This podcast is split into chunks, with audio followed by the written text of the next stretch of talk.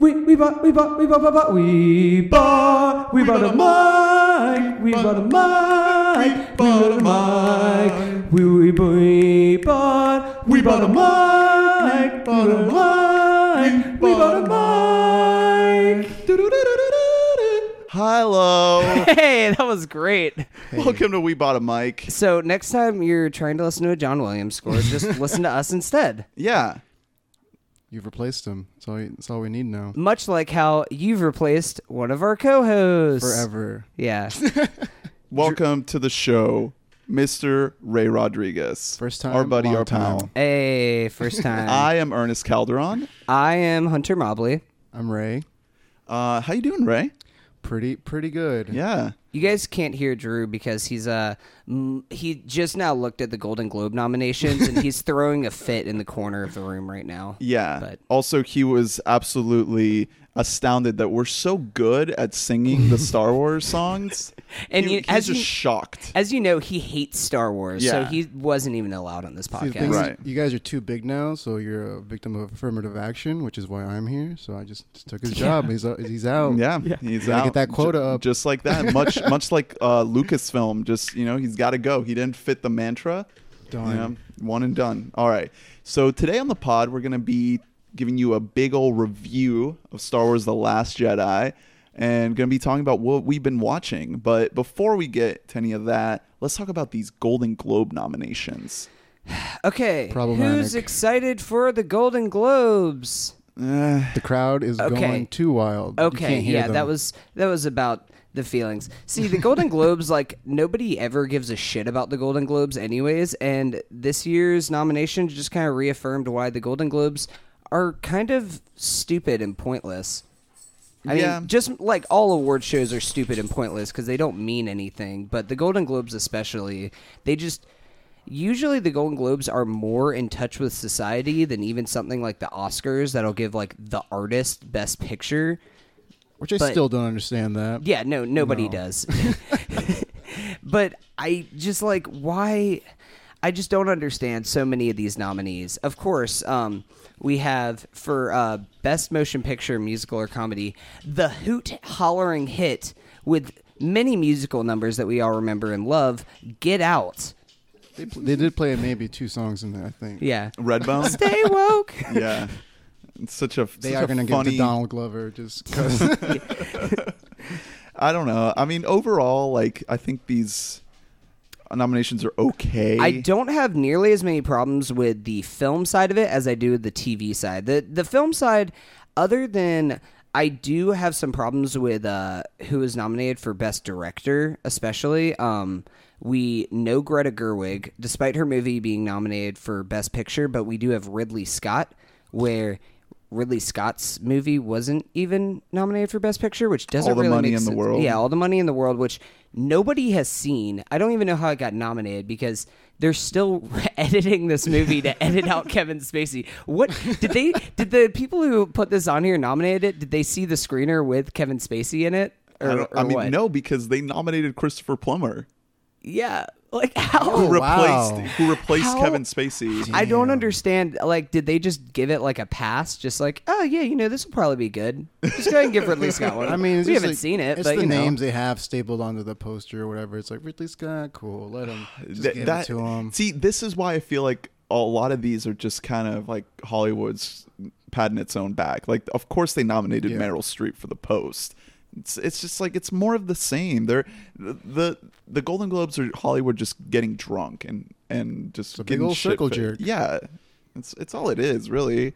I mean, I'm excited for maybe The Shape of Water, even though I haven't seen it. Yeah, I That have could win. I have a lot of hopes for the Shape of Water. I think that uh, in the acting and uh, the for best actor and best actress, uh, especially for supporting, I think that we have a really tight race, especially in the um, uh, best actor for a musical or comedy. We have Ansel Elgort and Baby Driver, which I think that he I don't know if he deserved a nomination for that, but I did like his role in that movie. Uh, James Franco and the Disaster Artist, which I think has to be the odds-on favorite for that. Yeah, And I hope he wins. Daniel. Kaluuya for Get Out. For like, I- I did not expect Daniel Kaluuya to get any love, despite him having an amazing amazing performance very in that very funny performance. Ha ha ha. Ha ha ha! ha. So many Yeah. lulls in that movie. yeah. God damn it. I just they really need to restructure these categories because I understand that the uh, studio pitched Get Out as a comedy, um, as like a dark comedy because they knew they would have a better chance of winning. Which But, more like- power to them for that, you know, because they, they definitely deserve recognition for sure. But it's like a social horror movie. It's Yeah. and it's not a fucking comedy. Like I, I, I get that it's all about getting awards because that's going to boost the acclaim and purchases of like uh, digital and Blu-ray and stuff like that. But I don't know. And then uh, best actress, I think uh, Saoirse Ronan and Laurie Metcalf are extremely deserving nominees, and I really hope that both of them win for their performances. in Lady Bird. Bird. Yeah. Yeah, I think Lady Bird has to be the favorite for um, uh, best musical or comedy. What about for best drama? Um, Dunkirk.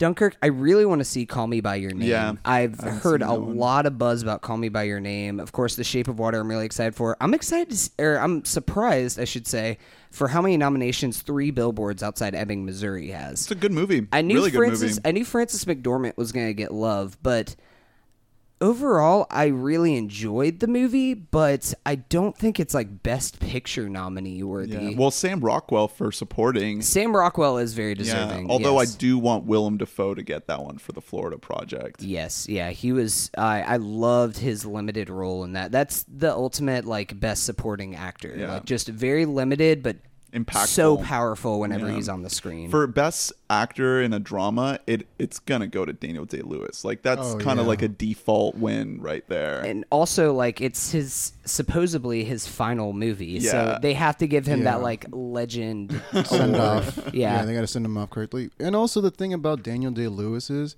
like, I know he's like, he's like, oh, that's the best actor, but he really is like the best actor. Because my biggest thing about like any movie is if like I'm watching it and there's like a huge star. And I just know you as that star, it just takes me away from it completely. Like even if they do like a pretty good job, like sometimes, like for example, uh, Leo, I just I just know he's an actor. Like, Yeah. that's that's it. Like It's the it- I- face, yeah, I yeah. just it just takes me away. So that's why I like usually like movies with like less known people. But then you get Daniel Day Lewis, who like when you really try and think about it, how does he look like? yeah, Yeah, like I don't really know. Transform. yeah, Yeah. literally like is a chameleon person, which is kind of scary. But I'm That's into that's it. why I- he's yeah, the best why actor. he's- yeah. I heard exactly this uh this argument on a on a podcast the other day and it's a really interesting argument because I can't really think of a good answer for it. Is Daniel Day Lewis good hang or bad hang? Definitely bad hang. Like you think so, but I mean he's Irish. Would it also would it depend on what movie he's prepping for? Like Lincoln, that's a bad hang. You don't want to hang out with him. But like maybe Phantom Thread, he's having some more fun with the role. We'll see. Yeah, we'll see. Yeah, Gangs of New York or whatever. yeah, Gangs of New that must York. have been really fun. that would be a fun hang. Like he, it just all depends on which character he's playing at that moment. Yeah, I, I can't say I'm too excited for the Golden Globes overall because there's not really like one film here that I'm really pulling for other than um I guess The Shape of Water, but I haven't even seen that. So Yeah. I'm just hoping it's I'm just good. I'm yeah. Yeah. At this point, I'm just I'm banking on being Guillermo, Guillermo so I know I'm gonna probably love it. yeah, I'd be, I- I'd be happy with Dunkirk. We should uh, go ahead and get to the snubs. Um, at least for film, there's one major snub, which is in the animated movie department. How the fuck did the Boss Baby get nominated over the Lego Batman movie? Yo, Alec Baldwin's got some pull or some shit with this stuff. Like it's got to be. I mean, like, this that's is the only way. This is like the most political of all the award shows. Like it's all about the schmoozing that happens behind the scenes Mm-hmm. and people just like uh just trying to do everything they can to like push for their the producers just all Oh, yeah. pushing for their guys to get not uh, to get wins. it's not the only award show. It's not the only award show, but the Golden Globes are the most notorious for there being like the rallying Yeah, for be- everything, going out buying dinners for the voters. And all it's shit yeah, like it's that. because it's the the people that vote are the Hollywood the Hollywood Foreign Press, which is a group of like thirty people or something. Yeah. it's a very small number of like old dudes. Shadow Cabal, Hollywood. Yeah, exactly. Well, I you mean- were saying like, oh, who saw that Ridley Scott movie? The people who do these nominations. That's literally all the only people who have to see it. I guess is these people because yeah. they're the end all. Well, as far as movies go, I uh, I'm hoping for Willem Dafoe. I'm hoping for uh I guess the Lady Bird nominations, but there's not much else there. I mean, Sam Rockwell maybe. I am excited to see that. Uh, I know I'm I'm really excited to see the movie, but uh, Sorkin with a screenplay nomination for Molly's Game. Yeah, I hope that's good. I don't know if it's gonna be, but I, I hope, I hope so. I mean, it's got a nomination for best screenplay. Of course, that's what he's known for is his screenplays. Hey, so uh, The Square is nominated for best foreign language film. that's actually the only uh, one of these foreign films I've seen. But I, I enjoyed The Square a lot. I I'm pulling for it to win that. it'll Uh, it'll probably win. but we should move on to TV because TV is where we have some really problematic things. Um, not in a classical problematic Oh. way, but we have the top two critically received movies, uh, TV shows of the year with uh, The Leftovers and Twin Peaks in no particular order, um, getting a combined one nomination For Kyle MacLachlan. for Kyle MacLachlan in a category that there is no fucking way that he will win because he is he is categorized um, for best performer actor in a limited series with Robert De Niro, Jude Law, Ewan McGregor. Kyle MacLachlan is not going yeah, to win that. Like a little rough. leftovers with zero nominations. Um, I I just I feel like this is just one of those things where we've seen it before with the Emmys and even with the Golden Globes. They're just completely out of touch with what critical reception of shows are. Like, I just don't understand it. For best TV series or whatever, it's like, is it? Does it mean in general? Because this last season of Game of Thrones, very meh. Yeah. Oh yeah. There's no way it's like It's not. It doesn't deserve to be on here as Or one of the Stranger best dramas. Things, like- yeah, no, that's the other thing is Stranger Things too. Like, is it best drama material? No, no, like for what? Sure not. Yeah, it's like enter- it's for yeah. sure entertaining. Like it doesn't like like what I didn't like about the first season. There's like too much like references to shit, and like there's- they tone it down like a little bit in the second season, but it's still like not anything like crazy. Honestly, the the Emmy went to The Handmaid's Tale. I'd probably say it goes to The Handmaid's Tale. Probably. here. I've never watched The Handmaid's Tale, but it just seems Yeah. like it's just made to win awards, I- and I- that's about it. I wouldn't be surprised if The Crown Yo, won. the book though from it or whatever is selling like hotcakes right now. Apparently. Oh, yeah? Handmaid's Tale, yeah. Like, Nice. I'm not surprised by that. that shit Um, up. Big Little Lies got a ton of love. Um, I'm just Limited gonna, series. yeah, it, you know what? Because Laura Dern here is nominated for her uh, supporting role in Big Little Lies, and if she wins. I'm gonna pull for her to win just because I'm gonna pretend like it's a nomination for Twin Peaks because she's amazing in Twin Peaks. Much like um, Ann Dowd being nominated for um, Handmaid's Tale, and she's in The Leftovers. just gonna pull. We're just gonna pretend like that's a leftovers. Yeah. Um.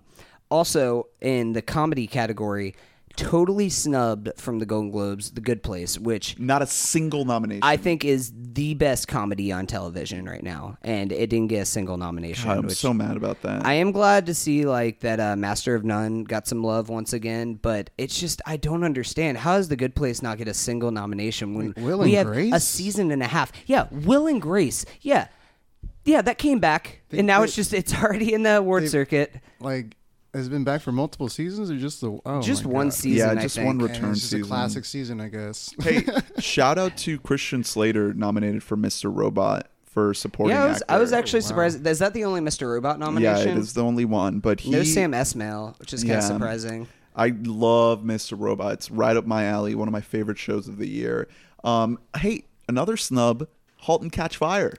Not Okay. a single nomination. That's I'm not surprised by that. though. like I think *Halt and Catch Fire* is like my third or fourth favorite TV show of the year, but I'm not shocked. Like it's never gotten any kind of a, Never. like love it would have been cool to see like maybe Lee Pace there or or Scoot, or Scoot. but it's just I knew that that wasn't going to happen. Is it going to be eligible for the Emmys this final Um, season? Maybe I'm not sure. I, I feel like so. it's not going to win anything. I mean, maybe it'll get a nomination. Ugh. If anything, it should get a nomination for like uh, best. um I don't even know what it would get nominated for. Writing, directing. Who do you think is going to beat Kyle MacLachlan for his Best Actor? Honestly, I think Jude Law has a good chance For the um, young just because the young pope He's became cute. such a meme. like I had never actually finished the young. I've only seen the first episode, which I really enjoyed, but it became such like an online meme Yeah. that I feel like that's going to kind of elevate it. Uh, I- I, didn't even know that Robert De Niro was uh, Yeah. like the Wizard of Lies. What is that? I don't know, but uh, Geoffrey Rush is nominated for that Einstein show. Yeah, Genius. Genius. He could win for that. Did you ever watch the latest season of Fargo? Yeah, yeah. Ewan McGregor plays much like Kyle MacLachlan. He plays two roles in that A show. role? Yeah, he plays twins, and he does a very, very good job at it. So if, if he wins, I would actually be pretty happy with that because he just- does put a put in a good performance. Kyle MacLachlan puts on the performance of a lifetime in Twin Peaks. He plays two, really kind of three, like completely different characters. It, it's damn. so it's so cool seeing him. You see one scene with this one version of Cooper, and then another scene with a completely opposite version. It's so so interesting and like it is just such an incredible acting job. I wish that Twin Peaks would get more love, but it's just not not from at least any award shows. I mean, I've seen pretty much uh, most major outlets have The Leftovers and Twin Peaks in some order as their top shows of the year, but once again, award shows are just kind of out of touch with general. I think viewership was very, very low for those two shows. Oh, yeah, absolutely. That's why, like, this is all about like ratings. I mean, it didn't help that Twin Peaks that David Lynch decided to go with Showtimes. I mean, he did that because Showtimes told him that he could have complete control of the show and like he could do exactly what he wanted and make a David Lynch product. But nobody has Showtimes. Like, it's, yeah, like it just didn't reach out to as many people. Like unless it comes packaged with something else, then you have it. Yeah. And, and usually like I feel like like most people like it's it's been gone for 25 years like you have to be like an adult for the most part to Yeah. like know what Twin Peaks is or to have watched it like people our age growing up for the most part they've never seen Twin Peaks like they're not familiar with David Lynch work Oh, I mean, if you've been on the internet enough, you'll you'll run into it. That's I mean, that's literally the. If only you're a reason I found Tumblr out about it. kid. Yeah, exactly. That's Tumblr it. kids Reddit kids Yeah. Well, any more thoughts on these nominations, guys? Um, I'm pretty excited, honestly, for the the uh, best actress in the TV series because you guys see Glow.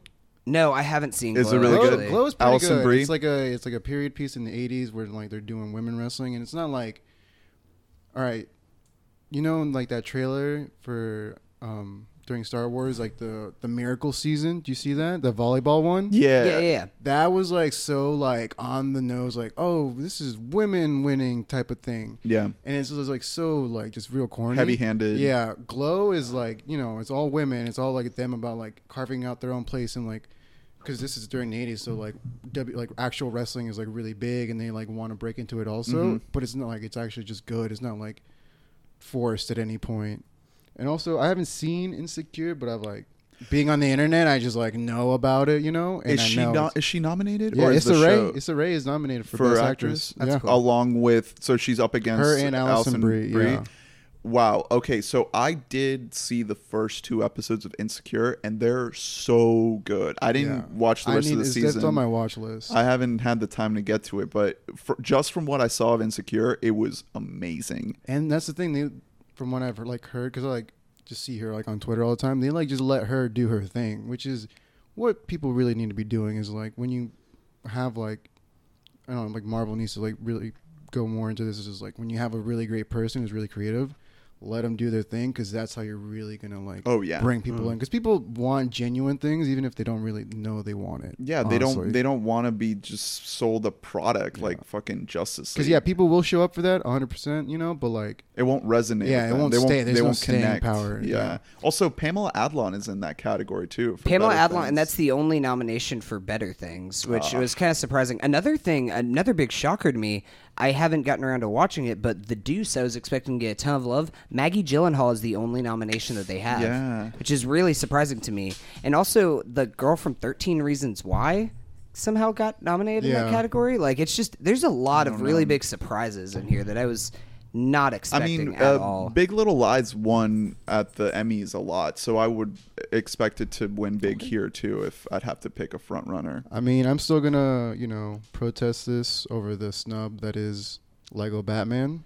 yeah, that's that's the 'Cause- biggest snub. Yeah, because no, Yeah. come on, this is Look their at Batman, it's a- 75th it's a one. fun movie. Yeah, Like, no, what? it's you- it- yeah. best Batman movie ever. Zero zero sarcasm. That is the best Are Batman. you movie. fucking serious? Oh yeah, I've seen that movie four times now. Oh I my really, I really love it a lot. Like, I think it's a really, really fun movie. like they get into like the Batman mythos and everything. They, Yeah, there's but like, it's, it's too ridiculous for me. oh, I mean, I, love I enjoyed it. I, I really like. I can't say I like it as much as the Dark first the Knight, Lego movie. The Dark Well, Knight- even as much. No, no, It's no. not Okay, better than no, the it's Dark not. It's not better than the Dark Knight, in my opinion. But Dark Knight. Oh, oh, uh oh, Ray has takes. hot take, So, hot uh, take, coming in I mean, here we all hot. know, we all know Heath Ledger carried it. Like first, you just take him, just take him all the way out, and then what are you left with? Maggie Gyllenhaal? China. Hey, Hong- Maggie Hong Gyllenhaal Kong. is great. Don't you dare insult her. No, Maggie no, she is she is great. sister Not to the greatest Batman. actor working right now. The Prince of Persia, Jake Gyllenhaal. yeah, as he's most well known. is that not his most iconic role? Yeah, yeah, definitely. From from the video game movie.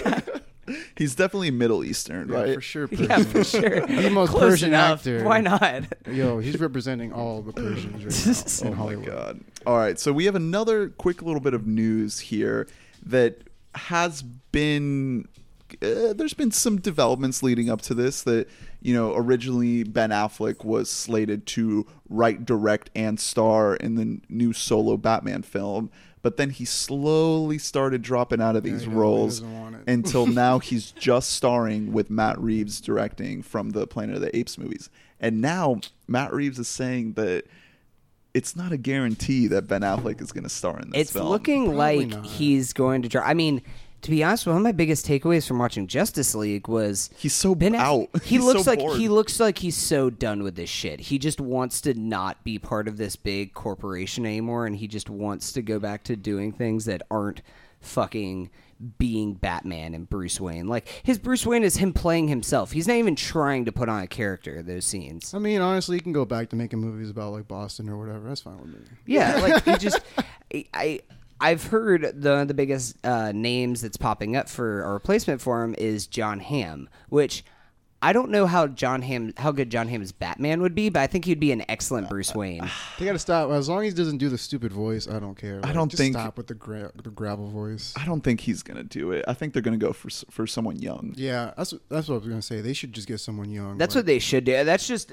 when I've heard that name popping up on like lots of different websites and stuff. He is does John have Hamm. the jaw. He Yeah, has for the sure. jaw, but he doesn't have the body. He's and a Yeah. he's scrawny dude. He's said before in interviews that he would like love the opportunity to work as Batman. It'd be his So- biggest role. Yeah, it really would. yeah. I mean, he he's not really in movies. How no, about he's a, J- he's a TV actor for the most part. yeah. Wasn't he in the town? Was he in John the town? Hamm? Um, I you know what? I think that he might have been the town. I'm not sure. He's got that same look. I can't really remember. John to Mulaney would also make a good Batman. Just throwing that out. Yo, John- Mulaney. Yeah, John oh my God, that's what DC needs to do. Is just turn this into like Mulaney doing like a, a too much tuna bit the entire time. What about Chris Maloney? Okay, I I can see could it. I could Yeah, see I can that. see yeah, it. yeah, yeah. He could do it. Yeah. he, I mean, he's he's old too. So Is there like a like a BuzzFeed like 35 actors you want to see as Batman? Mm. Take this quiz and find out which Batman you are.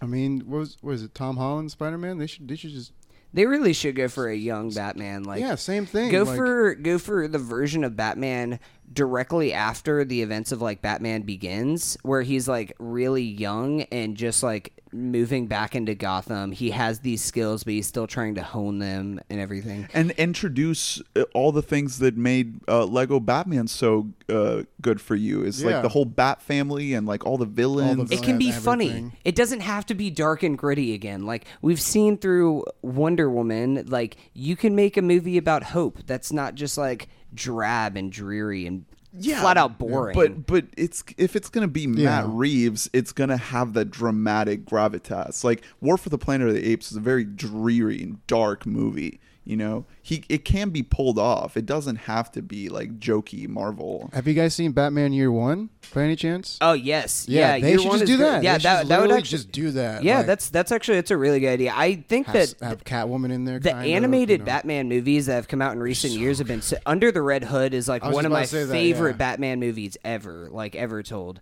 Um, the Killing Joke was a bit of a disappointment for me. The Killing Joke in the general is Just like a weird because story. The the Killing Joke leading up to that that movie movie had so much hype because they're like, "Oh my god, it's R rated! Like this is gonna be It's so animated, dark." It's and the Joker. Da, da, da, da, da. and it's basically it's recreating exact panels from the graphic novel. Didn't they without change some it- things?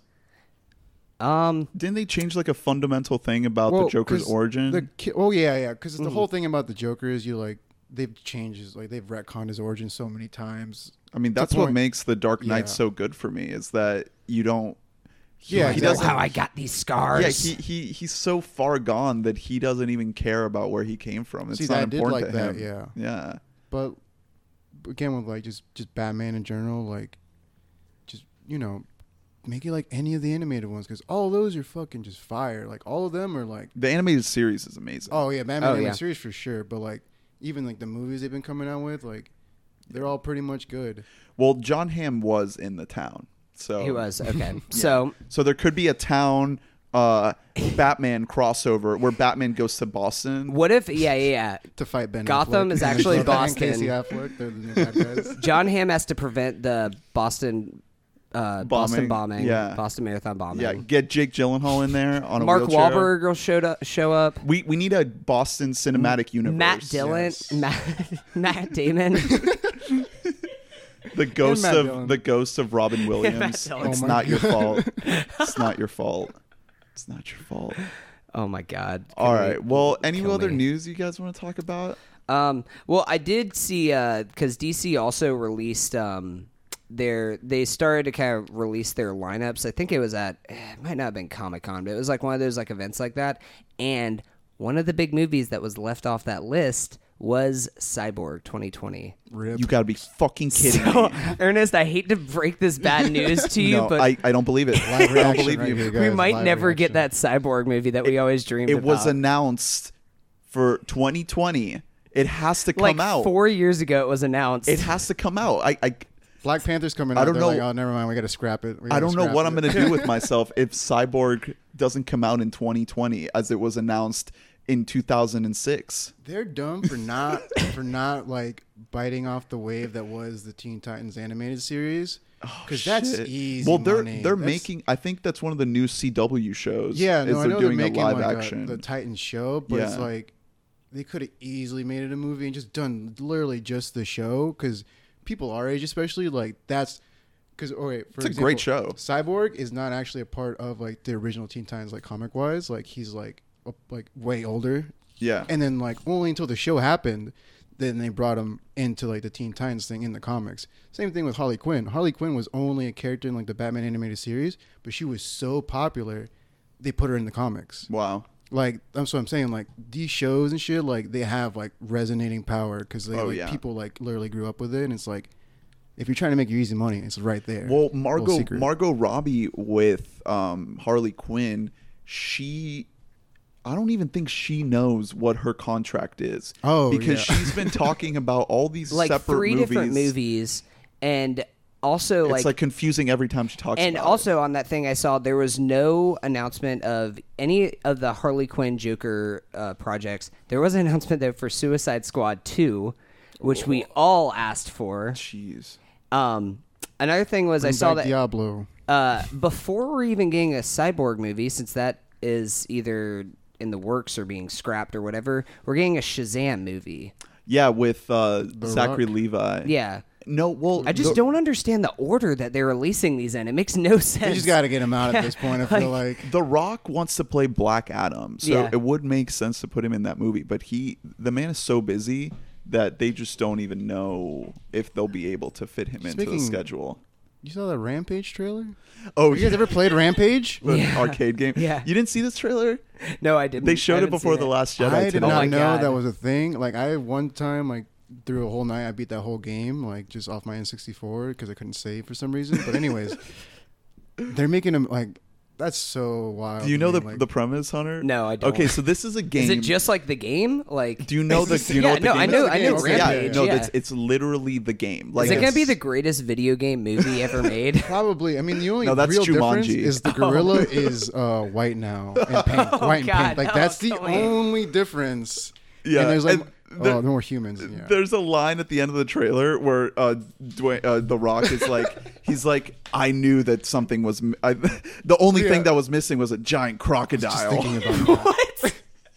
As long as they have a shot of uh, like an old like grandma getting squished by one of them, that's all I need. I'll Yeah. watch it. I'll give my the, money. the beginning of the trailer is just like he rescues this gorilla and he starts like growing and the gorilla's like growing in size and he's like the rock is like i need to know what's happening to my friend the chemicals are affecting him. He got Wha- sprayed in the face. Why does The Rock make the decisions they makes in which movies he's going to Money. do? Like, yeah, I, definitely money. I get it, but like he could be like an A-list celebrity No, if he he, is, really like, wanted. he is. He is, but for like schlock movies, he's not a good actor and he knows it yeah. Maybe that's what it all is. It's Yeah, like he he's not trying to win He's not trying to do anything that's actually pushing himself. He's just doing schlock. yeah that he well can just be rampage was all huge. shot in front of a green screen so that's super easy Same with for uh, him. it's like it's, it's They get from the makers of San Andreas or whatever that other Yeah, disaster it's the movie. same he's. He just makes disaster movies. Yeah. He knows what he's doing. well um, Jesus Christ. i mean hopefully he'll be our next president so Yeah, I don't know. He'll Yeah. he'll fight any like yo like global warming. He's got it taken care of. He knows what to do in these situations. i what I'm want him to punch trump out of office I, as long as he looks like how he does in the Fast and Furious movies, where he has no neck and he's just like a god of traps and just like do, do you guys know that trump was on wwe at one point Yeah. So was- Yo, so was Hillary Clinton. She was? Yeah. Oh shit. She's like, you can call me Well, the Hill Rod, verbatim. Oh, I definitely oh my recommend. yo, god. All This of on all of these, are, yeah, all these, all these worlds collide, guys. Well, Just a- yeah. just a- So I, I, think hate this world that we live in I in. think The Rock This is a world with 20 more DC movies and Donald Trump is our president. I want to die. The Rock it. needs to challenge Donald Trump to a rematch in the ring. Hell in the Cell, Hell in the Cell For yo, all the 2020. marbles. I mean, eventually, this is how, this is how we're gonna pick our president. Yeah. Just at SmackDown. yeah. I really want to rewatch Idiocracy because I feel like that movie it would have like a whole new meaning Yeah, now. Terry like, Crews' Just watching it and the state that we live in Oh, with God. everything that's Support happening. Terry Crews also. He's got a lot going on. Yeah, Oh, yeah, for poor real. guy. Yeah. All right. Well, let's get into what we've been watching.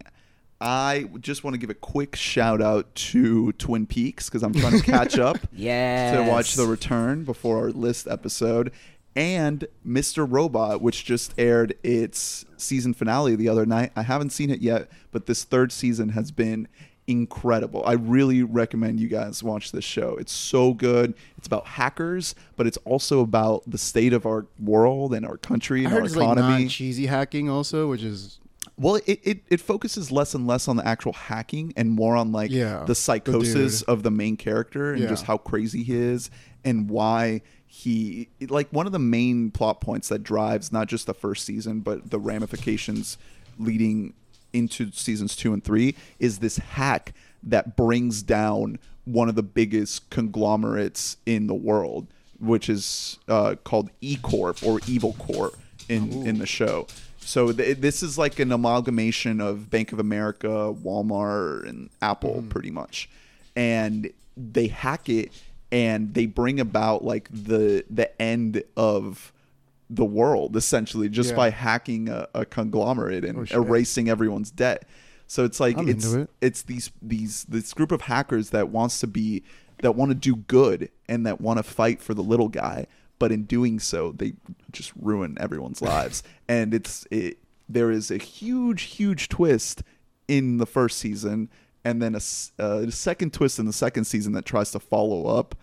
And i'm still waiting to see if this finale in season three does the same thing again. I don't think it's going to but it does dive deeper and deeper into the main character of uh, Elliot, of the guy that Rami Malek plays, and you really like the show hinges so much on his performance because you're in his head pretty much the whole time. I, I mean, the it does jump around other characters, but you're pretty much in his head the whole time, and you follow his thoughts. And there's a lot of voiceover and narration, just hearing what's in his head but it works for what this show is trying to do just to put you in the perspective of this crazy mm-hmm.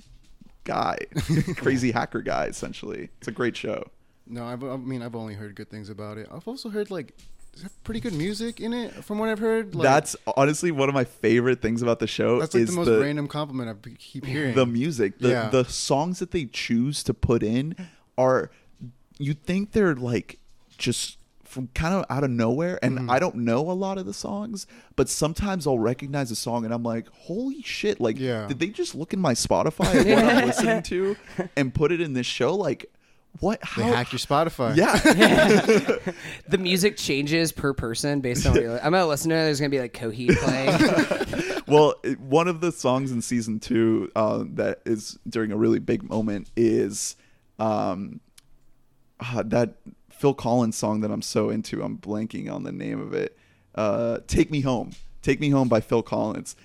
I love that song because of Mr. Robot because the scene that it plays in is so just amazing. Like it's just such a good moment and the song like you wouldn't think it fit that moment, but the way it's incorporated it just makes it so memorable. You know like when you hear a song in a movie or a show and it kind of like makes you rethink what that song is all Yeah. about each time you listen to it. Kind of like um in that Black Mirror episode San Junipero, the um who knew heaven was a Yeah, yeah. place on Oh. earth? Like that's literally what the episode is about. So every time I listen to that song, it's like I just think of San Junipero. See, and like I usually don't like when I hear about like TV shows. Usually them picking like actual songs is not like a thing ever. Really, you know, like there's there's never like a good soundtrack for a show unless it's like Atlanta.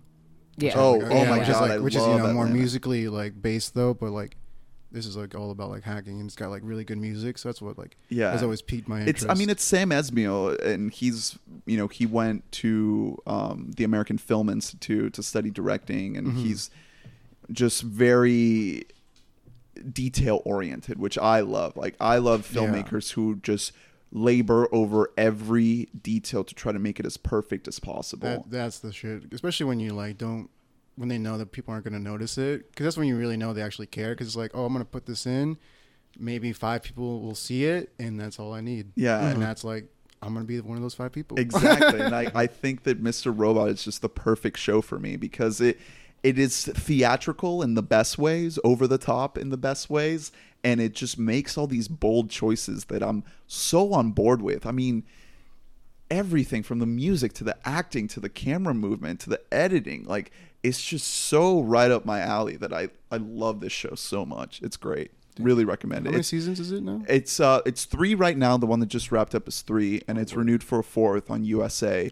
Um, but it is on Amazon Prime. Oh, perfect. So Yes. yeah, so it's on there if you want to have catch up. Amazon Yeah, I need account. to catch. I've only I saw half of the first season like a couple years ago. You didn't make it to the twist. No, I know. I, I I Oh. really loved what I watched, but then it just kind of got like lost, and then I went a couple months, and I was like, oh, well, I don't know if I'm gonna remember everything. and Yeah. It just kind of got like forgotten Well, about. once but- you get to the twist uh, of season one, it you you're you're in. Yeah. like it, it makes you rethink everything that you've seen, and it's it's just one of those like really big like hits you in the fucking chest. One thing, uh, uh, quickly, because you said that you're also catching up on Twin Peaks. I just want to make sure that before you start watching the new season, watch Fire Walk with Me.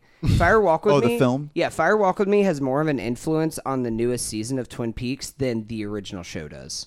Okay. Yeah, Okay. like y- it's a must that you like have to see Fire Walk with Me, or else it's not a must, but it helps so much. You I'm see gonna- these char- David Bowie's character and all these like things that are really important to the new series that aren't really ever addressed because the new the the movie deals with more of like uh what happened before Laura Palmer's death and the like intricacies of the Red Lodge and things like that.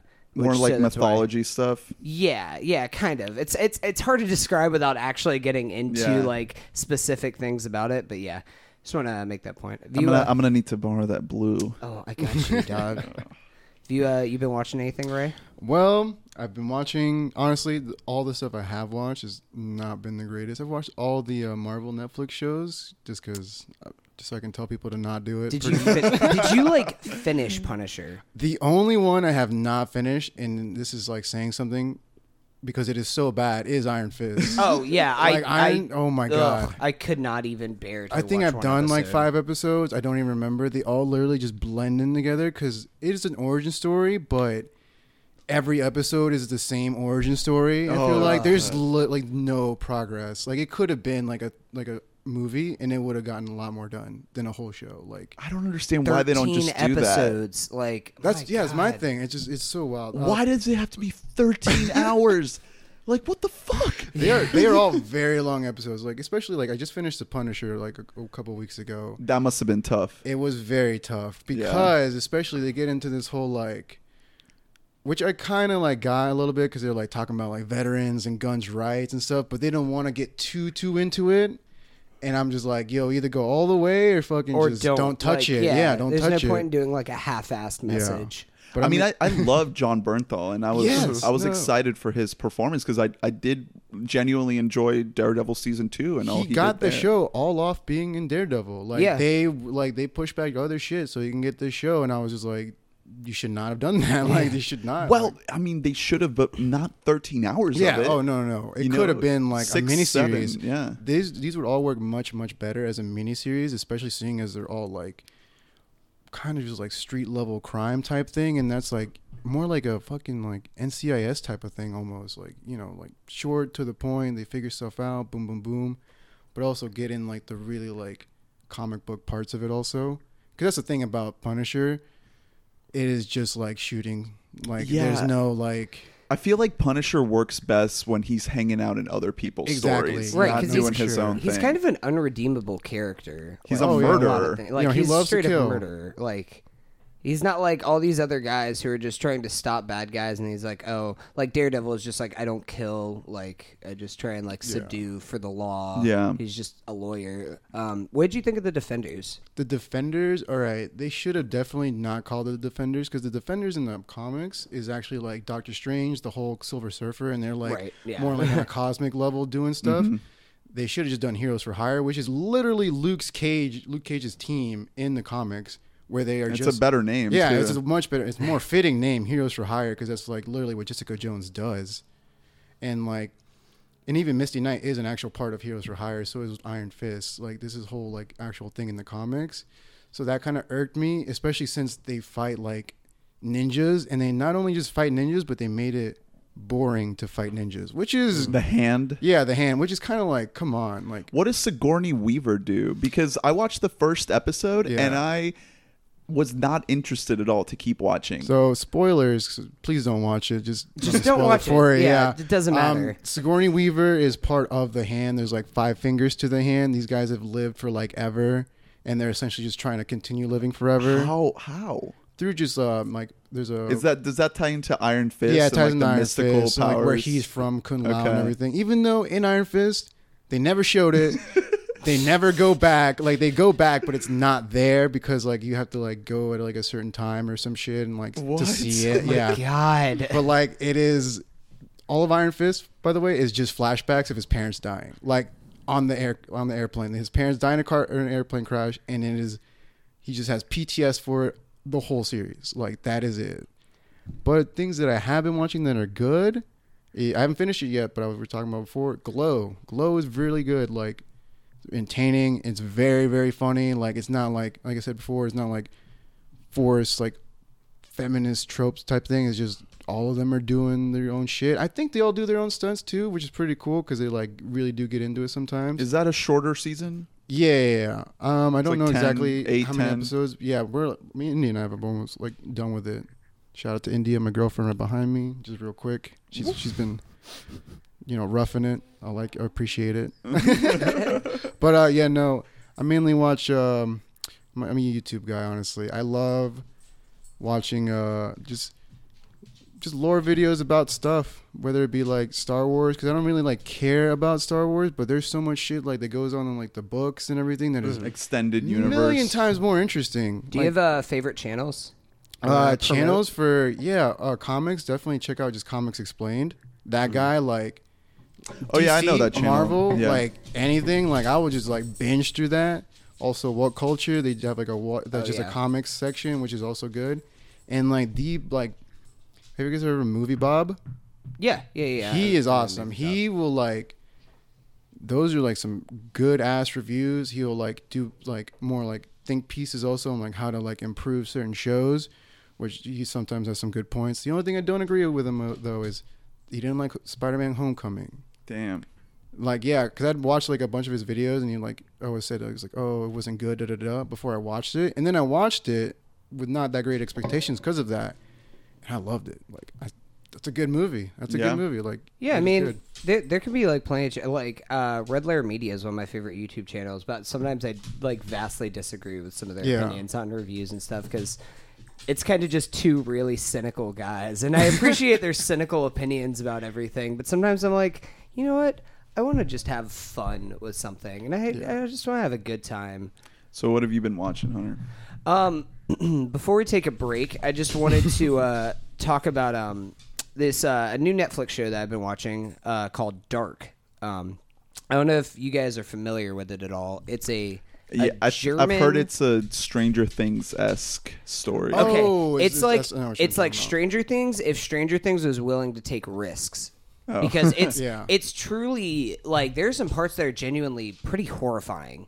Um, I don't really want to get into any kind of the specifics because I highly recommend that you guys watch How it. How long is the season? Uh, seven episodes, Oh, eight great, episodes. yeah, great. It's is on my awesome. All of them are like forty-five to Nice. fifty-five I love minutes. that. like it's very, very easy to watch through. Um, I've seen the first couple episodes, and I love it. Like, there's some shots that have kind of stuck with me. Like, they're almost like nightmarish. If you're a person who gets easily like spooked or just like uncomfortable by watching like horrifying things, like it's probably not the best show for you. Just because it is genuinely like a creepy show. It's German. Um, oh Is yes. it in German?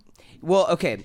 So I'm watching it uh, dubbed right now, which usually I'm always a sub guy, but I Oh, is this uh, the option on Netflix? yeah. Well, it automatically comes in dubbed, but you can do subs. Okay. Um, which I've just heard like everybody said that like the American dubbing was actually really good job, and they they do use certain German words and stuff like that, so it's not like really generic. Because you know, whenever you're watching dub stuff, they just like kind of Americanize certain Mm-hmm. Yeah. phrases and stuff like that. It's like German cocoa. Yeah. Yeah, right. Yeah, yeah, yeah, exactly.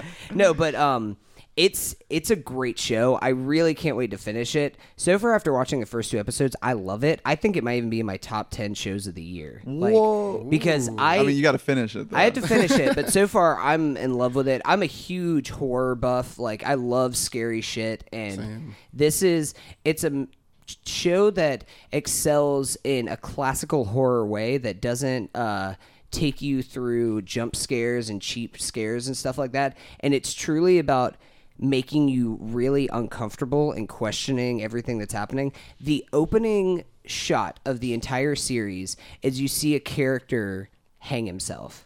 Ooh, like you see him like set up the chair and everything, and there's a shot, a shot that lingers on a family photo, and you see him in it, and you see him hang himself.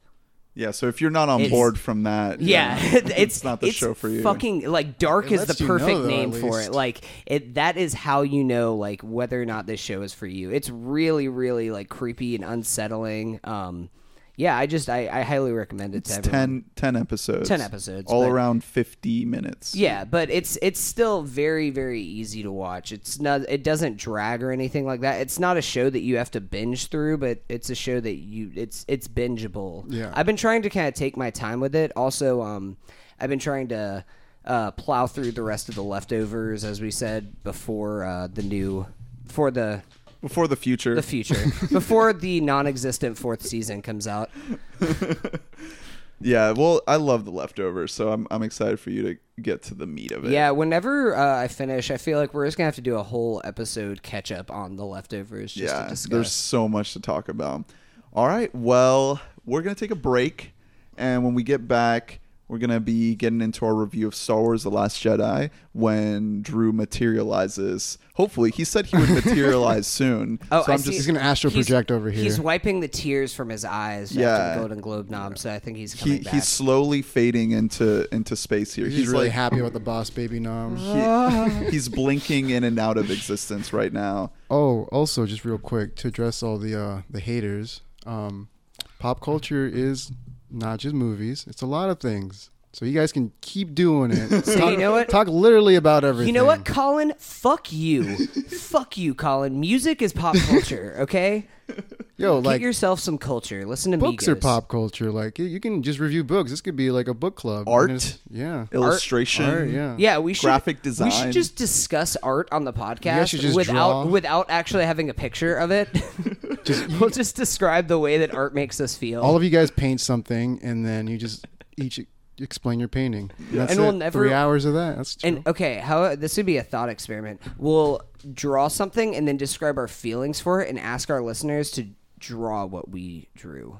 there you go. Right. there. Drew Dietzen. we'll be back. Bye. Bye bye. This podcast is brought to you by Fried Pork. Get your deep fried pork here. Mm. Yum. We we bada we we bada Mike we bada Mike's a better Mike's a better Mike's a better than Mike's a better Mike's a better Mike's a better Friends are better with Mike's are better with friends are better with Mike's are better Mike's are better with friends are better friends are better with we we bought a mic we bought a mic we bought a mic Is this car seat headrest or Bob Dylan? hello Or Julian Casablancas. and welcome to we bought a mic Well, m- welcome to the halfway point of We Bought a Mic. Yeah. Okay. Second theme song. All the good podcasts do that. yeah They have a different one every episode and two per episode. Sometimes.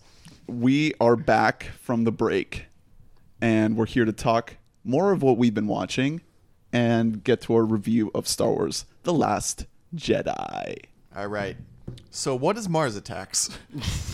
and who did see it? Okay, I saw Mars Attacks. Um, I don't know if you guys have ever seen it or are familiar with it. Um, it's a Tim Burton classic movie. It's always I've like heard about it, but I've never actually gotten a chance to see it before. It's like Well, you're a- very you're it's Burton comedy. boy. It's comedy sci-fi. I would not call myself a Burton boy. Okay, It's okay. You wear a, a cute Jack Skellington hoodie everywhere you go. That's that's true. no, but uh, this was like one of the last Tim Burton movies that was good, I would say. And then he's had a couple good ones. I'm a big fan of Sweeney Todd, but that's like his last really good movie. And so then is after, this a cartoon? no, no, no, it's not a oh. cartoon. This cast is outrageous. I was about to read the cast to you guys because let me just run through some of these names. We have Jack Nicholson, Glenn Close, Annette Bening, Pierce Brosnan playing like the head of the science pe- people at of America. the science people of The America. science people of America. Danny DeVito's in here, Martin Short, Sarah Jessica Parker, Michael J. Fox, Tom Jones playing himself. nice. And not only that, I think the MVP of this movie is Hall of Fame running back Jim Brown is in here, and he's playing a retired boxer. Basically, he's just playing himself because Jim Brown is a horrible yeah. actor. Either also but- either way, CTE is gonna set it. so no, but going here just this point because everybody's like telling him he's like trying to be recruited. At this point, he like works in a Vegas strip, and they're trying to like recruit him to like beat up some bad guys to or beat up some guys to like get their money back. And he's like, "I told you, I don't do that anymore. I don't do that outside the ring." And there's a point in here they're like, "We'll put where you in the ring." because of course I should give the kind of synopsis of this movie. It's basically aliens come to Earth in like a close encounters kind of a way, except it's a total parody of close encounters. So we have these Martians arrive to Earth. They set up the whole close encounters thing where they try and communicate with these alien creatures, and it all goes horrible because the Martians just want to basically wipe out the human race. And it is a comedy, so it's all meant to be super comical. I will say the the way that they make these aliens, I don't know if you've if you guys have a picture Oh, pulled no, up of it's them, all but like practical effects. yeah, it looks awesome. It looks really, really cool and really good. And it's just it's hilarious. Best part of the movie was um they're trying to escape because this all takes place in like multiple places around the country, like breaking in, and uh, you see Jim Brown um, throw down this laser gun and just start punching like 50 aliens. He just gets in a brawl with like 50, just punching through their mm. helmets and That's shit. how it would happen. way, yeah. No. Yeah. That's exactly how it Jack happened. Nicholson is in a dual role in this movie as both the president and also like the owner of a sleazy motel in Vegas. Like in Like a hotel casino? Different costumes for each. Yeah, yeah, no, he's playing like a These two totally different char- characters? Yeah, he's playing two completely different characters. Why? There's no way that these aliens are practical. This is really bad CGI. It's not. No, it's not CGI. it's um what? This looks how did they make him look like this? This looks like very dated CGI. It looks amazing. I'm just gonna say, like, if you like actually watch it, How is it- that real? It's really cool. It's some also. Watch, I like, know a there's a video lot of of it, it's animatronics. wild. Yeah, it's animatronics. Oh, okay. I see. I see some. Screen Yeah, I don't know caps. if you guys. Okay. Yeah, this. You've probably seen like, like- a lot of people with these tattoos, and you probably didn't notice because they're like it's kind of like they were going for that generic like alien like Yeah. fifties. People have this tattooed a lot. Oh yeah, Mars Attack is like got a big cult following. Yeah, no, that's why. I, like, I was talking with um. Shout out to my manager Kylie was the one who actually let me borrow the DVD of this movie because Ooh, I've always- DVD? yeah, Ugh. Kylie and uh, Ew, Ross jeez. were just like shit. talking and they kept like making references to it, and I was like, you know, I've never actually seen that movie, and they were like, what? Do you even call yourself a cinephile? Oh my god. that's Rocky not exactly. That's that's paraphrasing, but Yeah. They they use a lot more adult language than that. yeah. You say like movies? yeah. You like the movies? Uh, So- yeah, you were right. There's an unbelievable amount of tattoos. Yeah, no, it's uh, and it's kind of funny because this movie was not well received at Oh, all no. because people like didn't get it. Like they didn't get it was like supposed to be like all a farce and like just satiring this whole sci-fi genre. Like it has a 52 Metascore, 6.3 on IMDb. Like it is not well received, but I found I I enjoyed it a lot. I thought it was really good. So the only way to watch it is on Dirty Dirty DVD. Um, there might be a Blu-ray out. To be honest, I don't know. It's on Amazon actually too. VHS. Amazon Prime? Video. Yeah. Oh wait, do I have to pay for it or is it on Prime? Um, let's see. Well, you can rent it for two ninety nine, Yeah. or That's you can buy it for nine ninety nine. Well, So okay. there's that. Someone, So- someone on Pinterest made a quick list called 61 best Mars Attacks tattoos. 61. Whoa, who are you? You just appeared here during the break. Uh, uh, hey oh guys. my God, Drew's back. He just vanished, or or, or what's He the opposite of vanished? I had the early shift at my restaurant that Appeared? opens at 5 p.m. He, He, uh, he dissolved into into matter here. He just like sat in the corner while we were talking about how shitty the Golden Globes are. And Astral he- projection. he just- Yeah. and what it, is. Mu- as we can all remember, uh, Hunter, you talked about Dark and the Leftovers before the break. Oh, so, I, I love that. Yeah. so Drew, what what have you been watching? Um, well, I finally got around to seeing the Marvel movie that I hadn't seen this year, and honestly, probably maybe the only Marvel movie that I hadn't seen. Period. Uh, Spider-Man: Homecoming. I just saw it too. Really? For the first time, right? Mhm. What'd you think of it?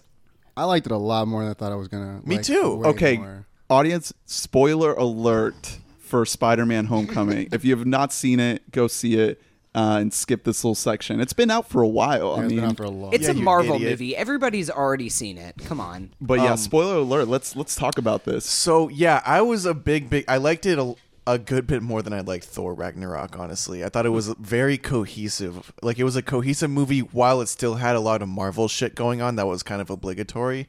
Uh, they worked it in in a good way. I'm a big, I'm a Tom Holland fan after this movie. like I, I think he did a great job.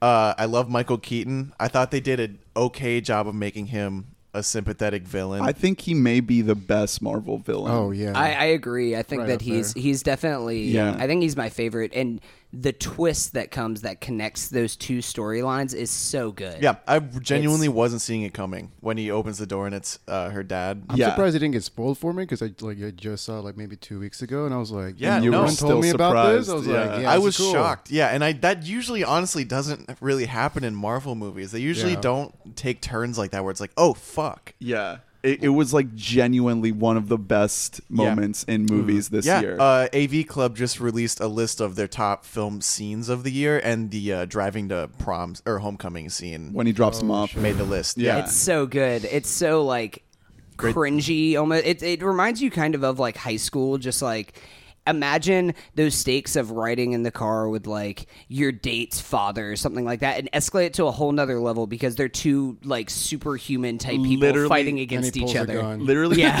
pointing a gun that at your head. Yeah, yeah, I thought I thought it did pretty good with uh, the dialogue of the high schoolers. Not great, but like it's really easy to make that a cringe fest if, if it's a because usually an older person writing you know the script. Uh, but they did a they did a good job with it. Not as good as like something like Lady Bird or American Vandal, but it wasn't annoying.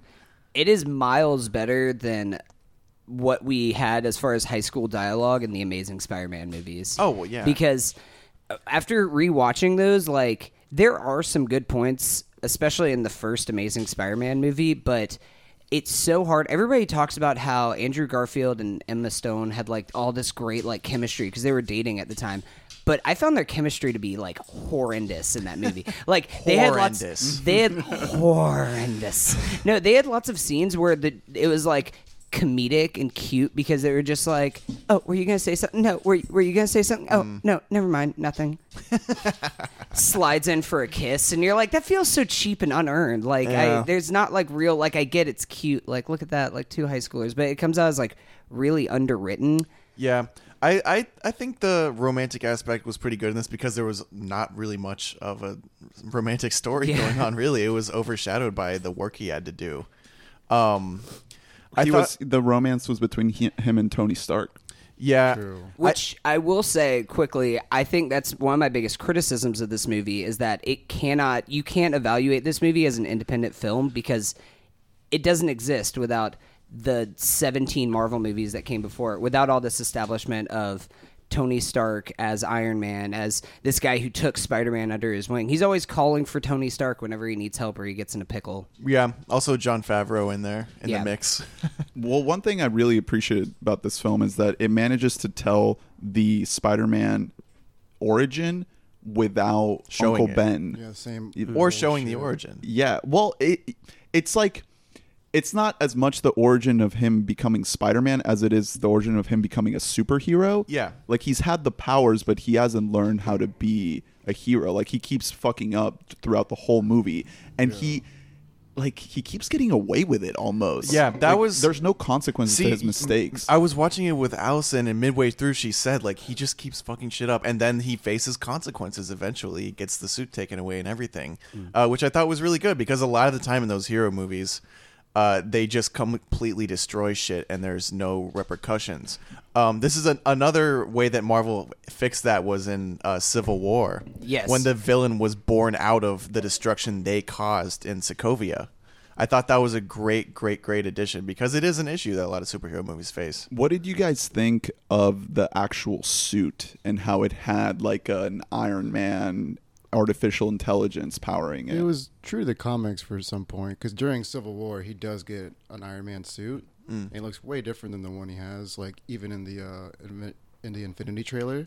the You know, Iron got, like, that Spider. iron- yeah, Yeah. it's like Yeah. Uh, gold and red in the actual comics. It's got like really big like mandible or like legs that come out from the back also. Yeah. But I mean, like, it's still like pretty cool. It's like a little bit extra, which I'm glad they didn't like focus too much on like him actually figuring it all out. He like kind of got the cool shit at the end and was like doing what he could with it. Yeah, that's true. They had the fun little scene where he's uh, locked in that warehouse and he's just kind of figuring out what does this thing do. Yeah. That was fun, and also had a, a really good joke in there where like he like a bunch of shit happens and he's like, "How long have we been here? Thirty-seven minutes." that actually did make me laugh. I'm such a even though it's kinda millennial. I, I attention span. But like they captured Peter Parker like no other. Like I mean, I love the first two Sp- Sam Raimi Spider-Man movies, but they like Sam Raimi didn't really care about telling Peter Parker's story as a high schooler. He wanted to get in and out of high school as fast as he could, so he could get onto Peter working at the Daily Bugle and all these like more Yeah. adult Spider-Man things. And Tom Holland is like the perfect Yeah. young Spider-Man character. Yeah, I, I really dug Tom Holland, and even though he is like older, he's like he's like our age, I'm pretty sure. But he he does, you know, he, He has, looks like a baby. Yeah, Yeah, exactly. for And he's very I mean he's a talented actor. Um script wise it had a couple things that bothered me. Just just little inconsistencies like uh when he they're at the party him and his best friend and then uh you know Spider-Man has to leave and go, you know, do some shit. And then he calls his friend he's like, "Hey, I'm coming back." And he's like, "I don't think you should. Listen to this." And then like they're all chanting like fuck Peter Parker um That doesn't make any sense because why wouldn't he just come back as Spider Man and be like, "Yeah, I'm Peter's best friend," then come back as Peter Parker and everyone loves him again? Like there was that was a false dilemma, and that happens a lot in scripts. They create false dilemmas because they have to. I think he just felt like time was of the essence in that situation because he saw. Um, what was he going after? What did he see? He's like saw like the it's like the an arms deal explosion, going right? on. Yeah, because those people were trying to like Yeah. ele- the shocker or whatever. Yeah. He was trying to like sell guns. Yeah, to but like he Donald went and did all that, and then it was over, and he was like, "Hey, I'm on the way back," and he's like, "Don't even bother, Bro. Oh, bro. right, right. Too late to prove you're the coolest guy in the fucking world. He could have just come back and fixed it in five minutes. I what, did, like. what did you guys think of uh, Donald Glover's two scenes? I think that Bring he's him back. actually yeah Bring no him I think that he's going to come back in some role because in the comics um he plays is it Prowler that's his character Yeah. because he's Miles Morales. yeah Miles Morales' uh, uncle. Uncle, yeah. So they really could they op- they've opened up the door that Donald Glover's character could return in the future. I would love to see him come back. You guys hear of Spider Verse? You guys see the trailer? Oh, for the? Yeah. animated film. Yeah, it's coming out in like not till next It's year, but intense. I don't know like if it's actually like canon because it says No. Marvel. It says like you know, oh, it's not. It's not MCU canon. It's Oh. um I don't think Disney is involved in that film at all. I think it's all Sony. Oh. Cuz they they didn't sell Spider-Man to Disney. They're just letting him like yeah, They're like loaning him, participate, yeah. yeah. So they still have the rights to make that film. See, it also own. had a uh, what is it? Vince Staples song during that trailer. Oh just my like God. the Black Panther one. I and like, the um Pacific Rim 2. Re- oh yeah, yeah, Vince Staples popping up Yo, in he's- so he's getting his money. Yeah, selling it. Are any of you guys going to his show? I'm That- trying. Yeah. Oh Sure. yeah. No, want Tyler and Vince. Oh, I'd Tyler and Vince. Yeah, as, as long show. as it doesn't sell out, I'll, I'll probably grab the money. yeah, I want to try to. I just can't until after Christmas. I can't get the ticket. yeah, it's Two of my favorite albums of the year. Yeah, exactly. Right there. Um, but yeah, I was a, I was a big fan of Spider-Man: Homecoming. I uh, Hunter asked me previously if I would put it above Guardians 2, and I honestly I still don't know. They're right. They're hovering around the same number, like quantity that I would give each of them. I can't. It is for sure top five for me. I was really surprised. I was like not looking like forward to really watching. I watching mean, it. 'cause I was didn't even like- see it in theaters. You didn't Yeah. either. Yeah. wait top top five of the year. No, no, for like they come out this year, really? Yeah. Oh wow, early. this year is too long. It's been a long year. a lot of movies end. this year. um, no, top five Marvel movies for sure. Yeah. Spider-Man is.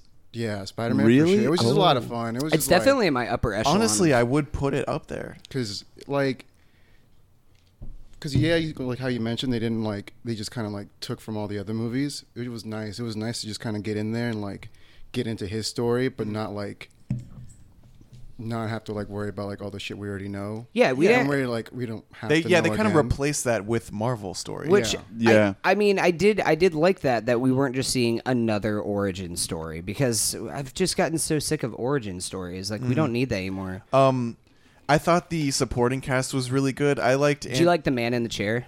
the man? in the oh yeah Kidding. His friend. Oh, his his best friend. Yeah, actually, I did. Yeah, I, Um, I I found him to be a good comic relief. yeah, he was funny. Um, I thought Zendaya maybe was trying a bit too hard to be weird. Because Yeah. because she's uh in real life since she's been like an actress singer her whole life I'm assuming she's not weird. oh no so- I think I think they just told her uh, sh- you need to act like you're in a John Hughes movie. yeah exactly you're like the weird girl in yeah it might have Breakfast Club. writing exactly. Um, but yeah, overall, I was a fan of the cast. What do you guys think about uh, like hot Aunt May? I I thought it was good. I thought it was fine. I feel like they're being like I didn't mind very self-aware of it that Aunt May's gotten younger and younger over Yeah, well, each of these three tries. So now they're just kind of poking fun at it. Well, the backlash didn't make sense because everyone's like, "Well, why is she like 70?" But it's his aunt. It's not his grandma. Yeah. So she should theoretically be in her 40s. It's not like it's ridiculous. She also happens to be Marisa Tomei. I mean this way also they don't have to worry about her dying if they make another Yeah. one then she's gonna stick around hopefully for a bit Yeah, Marisa Tomei. shout out Marisa Tomei also I love. I love the uh, the ending of the film where she shouts "What the fuck" and Oh, it yeah. cuts right before Yeah. she says it. Yeah, that that was that was a good ending. great ending. I also I love whenever they offer Spider-Man the ultimate suit and he like declines it. He's like he's just like, "No, you know, what? I'm just going to go be Friendly like- neighborhood." I'm just going to be friendly neighborhood Spider-Man." Yeah. I mean, obviously that's not going to last very Yeah. long because he's in the trailer for fucking Yeah, Infinity I mean he'll so- definitely be back, but uh, yeah, I thought that was a fun little bit, even if it was kind of predictable. Where he's like, "That was a test, right?" And Tony's like, "Yeah," and then it wasn't a test. Yeah. Um, Like I saw it coming, but I still like that. It was just a good little character development bit. Like it, you know, it's it's taking its time telling the story. Yeah, which I- was also lifted from the comics. The What- very end bit. Oh, was it? Yeah, because in Civil War during the comics, one of the big like pushes they get on Iron Man's side at least is they get Spider Man to like reveal his identity. I in remember front of that, everyone. yeah. And it's like this whole thing is like, oh, it's you know, it's safe to do it, but then um, automatically make it shot. Yeah. like right after they come to his house and shoot her, trying to shoot Lord, him. Jesus. Um, yeah, I liked. Oh, I also liked how they started with the little video that you know Peter Parker was Oh. filming. I thought that maybe it ran a bit too long though. It was like a good five minutes, and I was like, I want to see some good yeah, shots. I think it kind of was an attempt to catch people up if they weren't following the MCU and they just wanted to see a new Spider-Man movie. watch eight hours of movie. That's Yeah. I feel. Do you think that Joss Whedon saw that and just straight lifted it for Justice League for the reshoots? Oh, the yeah. Snapchat. yeah, the Yeah. for sure, hundred percent. All right, well, that's Spider-Man: Homecoming. Check it out on Blue and wherever. Only on Blue. digital. Uh, you guys see the Disaster Artist? Absolutely. Yes. Have not. Oh, I need, Ray. no, I know. I need to. It's okay. There's, There's not, not, much to spoil. Yeah, exactly, yeah. yeah, we're we're um, we'll talk about it, but there is really not that much to spoil, just because it is a true story. Yeah. Have you seen The Room? Oh yeah, yeah. No, yeah. uh, Great. Okay, great, if great. you've seen The Room, Oh, then yeah, we you were talking know about that. like everything Yeah, it tells basically you- that tells you happens about. in the disaster Um, artist. Uh, I thought that the disaster artist it did almost a perfect job of describing the conditions that Tommy like set forth for his toxic set while making the room. It didn't go into as much weird shit as Tommy did because Tommy Wiseau is like the weirdest motherfucker and like he had just the weirdest shit ever. I know Gaia was on uh, before and talked about how he had this thing where he would just set up cups of warm water everywhere and he wouldn't drink them, but he always had to have warm water with him. And if you tried to like drink his water, he would flip his shit, like he would lose his mind. See, yeah, you guys, uh, and I've, I've heard this online to Uh, mention that maybe you know it, it was in mean spirit, uh, uh, like regarding Tommy Wiseau. But like I've I've been saying, it's it almost gave him a little bit of a facelift. It almost made him look better than he is because there was an amount of sympathy involved with the character because they had to to make it a good movie, a good you know friendship movie. However weird the friendship may be, it has to be like someone who's a human. Yeah. which Tommy Wiseau may not be. And there, oh, no, there reptilian, are points, reptilian for sure. Yeah. there are points in the disaster artist where you're very conflicted because you want to root for this guy, but you see just how manipulative Yeah. and shitty of a person Um, he is. So uh, Dave Franco plays Greg Sestero, who is the one who wrote the Disaster Artist book and who played Mark in the room. Um, I th- I like Dave Franco. I think as a guy, like he'll do. You know, he just he's one of those guys. He does like Conan remote bits, and he's very very funny, like genuinely. Um, but in retrospect, he didn't act a lot. Like he, it's he's you know, I think in all his movies, he's a version of himself, kind of.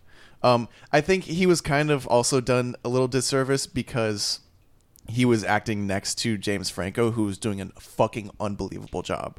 I thought James Franco like murdered it, and I was expecting to be bothered by his performance, but like.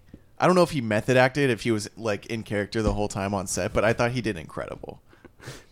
Well, Franco actually directed the film in character. Oh, yeah. Seth Rogen has said that. Oh, really? So there's th- all these layers of meta. to Yeah, this exactly. There's the whole meta angle. Yeah, I I enjoyed the film. I just think that there's way too many good movies out this year for me for me to put this in the top 10. I'm going to really have to give it some thought, maybe see it a second time, but I did really enjoy The Yeah. Disaster Artist. Um, I loved all the celebrity cameos in it Mm-hmm. and it's very well shot, shot on film. Um, I just think the its strongest points are Franco's direction and performance, Mm. and just like the novelty of seeing this. It, it's more of like a novelty piece for people who have Yeah. seen the room than anything else. Yeah, uh, I, I just, I really, really liked it. Like I, it had, it had issues definitely, but it's gonna make my top ten. It won't be like super high up, but I really, I just, I had a blast watching it. The cast is unbelievable. Oh, yeah, that cast. It's just, yeah, half of it's just, it's funny to see. Like the whole time before the movie, I was like, who's gonna play the creepy neighbor? And it's Josh Hutcherson. Yeah. And I fucking died. Like hi- him with that like side part or middle part I haircut. love, I love the part where he's, he's just, Tommy's just like, or uh, Josh Hutcherson goes to uh, Johnny's character and is just like, "Hey, so like, what? How old is my guy? Like, what's my direction here?" He's just like, "Oh, you know, you're a kid. Just act your age." He's like, "I'm 27." Yeah. yeah, that it, the whole cast uh, And- did a, a good job. It's not like they were like they they were you know it's not like they were acting like it was a joke. They actually acted like Paul Scheer is in there, Hannibal Buress, Zac Jason Efron. Mantzoukas. Zach. Whoa, what? One of the Yeah. best, one of the best bits. We won't spoil what the exact bit is, but Mm-hmm. there's a reveal, and it that's one of the best jokes in the whole movie. Yeah. because it's a meta joke. Also, Nate- Nathan, Fielder. oh yeah, my our God, boy Nathan, Fielder Our is in baby it. boy. Yeah, he There is one uh, big cameo that I really don't want to spoil, but it does serve a huge plot point for um, Yeah. for Dave Franco's character, uh, and it does lend to one of the things that Hunter was talking about about how manipulative he is, because there is. Uh, essentially, Dave Franco's character Greg has a big opportunity in front of him for him to maybe become a star, Yeah. which is what he wants. Yeah. Yeah, and Tommy And- Wiseau was like, "Oh, I thought you were my friend." Yeah, and like one of the most dramatic moments of this film hinges in him, in in Tommy making Greg choose between making the room and going for this big opportunity, and it is probably one of the most effective moments of drama in the film. Yeah. coming towards the end. it does get like semi dramatic. You Yeah. feel you feel bad for Tommy at some points, and then you feel bad for Yeah. uh, Greg at some point. And so that- it does. It's not just like a goofy movie. Like it does get pretty serious sometimes. Yeah, and that coupled with uh, Tommy's just absolute lack of leadership and direction as the the lead filmmaker on this project, and how chaotic of a set he's having, like. He doesn't pay for the air conditioning. He is very, very kind of borderline abusive. Yeah, he starts uh, he starts totally abusing, verbally abusing the woman who plays the lead actress Yeah. in the movie. and all of these moments just add to what makes kind of like the climax of the film. Um, I was expecting something a little more, but we do get this, and it is effective. I, I don't think it's ineffective. I was just hoping for a, the movie to hinge a little bit more on just the relationship between these two characters and how much they are striving to be stars in Hollywood. Uh, I think that was the movie that I was expecting is more of a universal story about trying to make it in LA and Hollywood and not as much of a novelty project for fans of the room.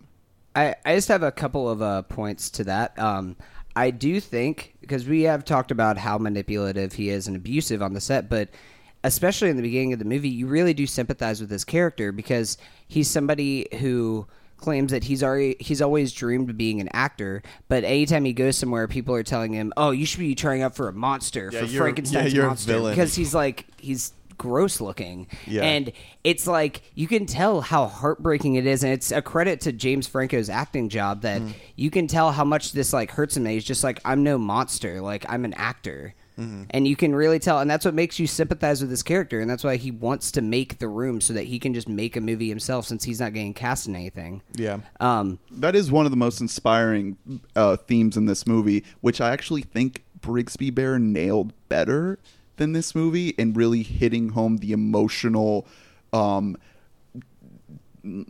resonance of like making movies. I, I would agree with that. Yeah, I would agree with that.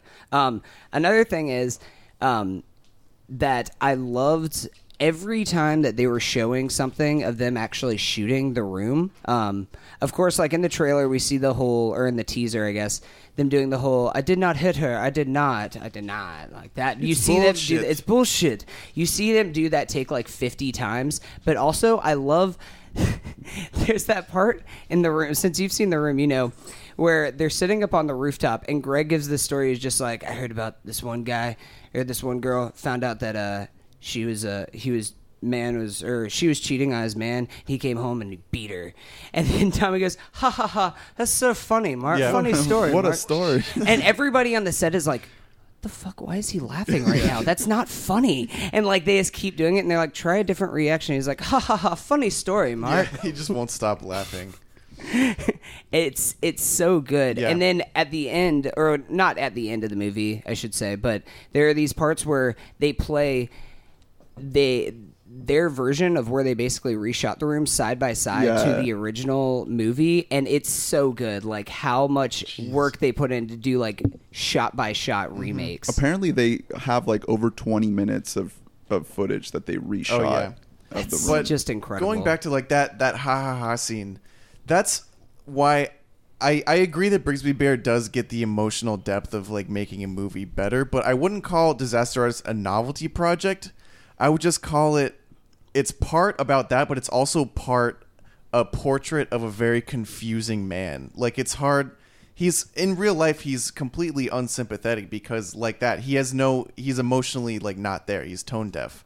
So it's hard to what they did was pretty difficult by making you care even a little bit about this Yeah. guy. Like uh, I would compare it to Man on the Moon, the which I talked about uh, a couple weeks ago, probably the Andy Kaufman project, because it had a similar uh, barrier to get over, where it's trying to make you sympathize with someone who we can't understand, who doesn't, you know, a very idiosyncratic person who doesn't follow what we would consider a normal train of thought. And I think that this movie did a better job of that. They made you understand him more than Man on the Moon did. Man on the Moon did not understand the person that it was about. I think Disaster Artist understood Tommy, but it's like once you understand him, it's just still like it's you know you can't explain it. I just I have this thought that maybe I don't know how effective would it it would have been, but maybe it would have been cool for them to try to fictionalize Tommy Tommy's story a little bit just to get more of a sense of like the mystery behind the man hmm. because they do they do a very good job of like sticking to the facts as far as the book goes and what Greg and everyone involved with the project knows about Tommy. But after watching this film, you don't really learn that much more about Tommy because he's not the type of person that allows people to learn things about him. So you don't really get any more of a sense of who he really is. It's almost like he is putting a like he's playing a, a part the whole time. Like Tommy Wiseau, oh, and, and this is something that we touched on a little bit when we mm. had Guy on talking about the book. It's there. There are a lot of people that think that his name isn't even Tommy Wiseau, and that he is putting on a whole performance for this, and and he's just sunk into this part of of, of this uh, imposter. Yeah, really, that's kind of what I'm saying. sure. Like it's like it's impressive that they made us sympathize with him. Then when even when we know everything that we could possibly know about him, he's still a mystery. Yeah, I mean, he claims to be from New Orleans when obviously he's not He's from fr- fucking yeah, New he's Orleans. from like Poland. yeah, he's got to be from somewhere like Eastern Europe. Like we don't know anything about this guy. We don't know how old he is. yeah. He's like, oh, I'm your age, Greg.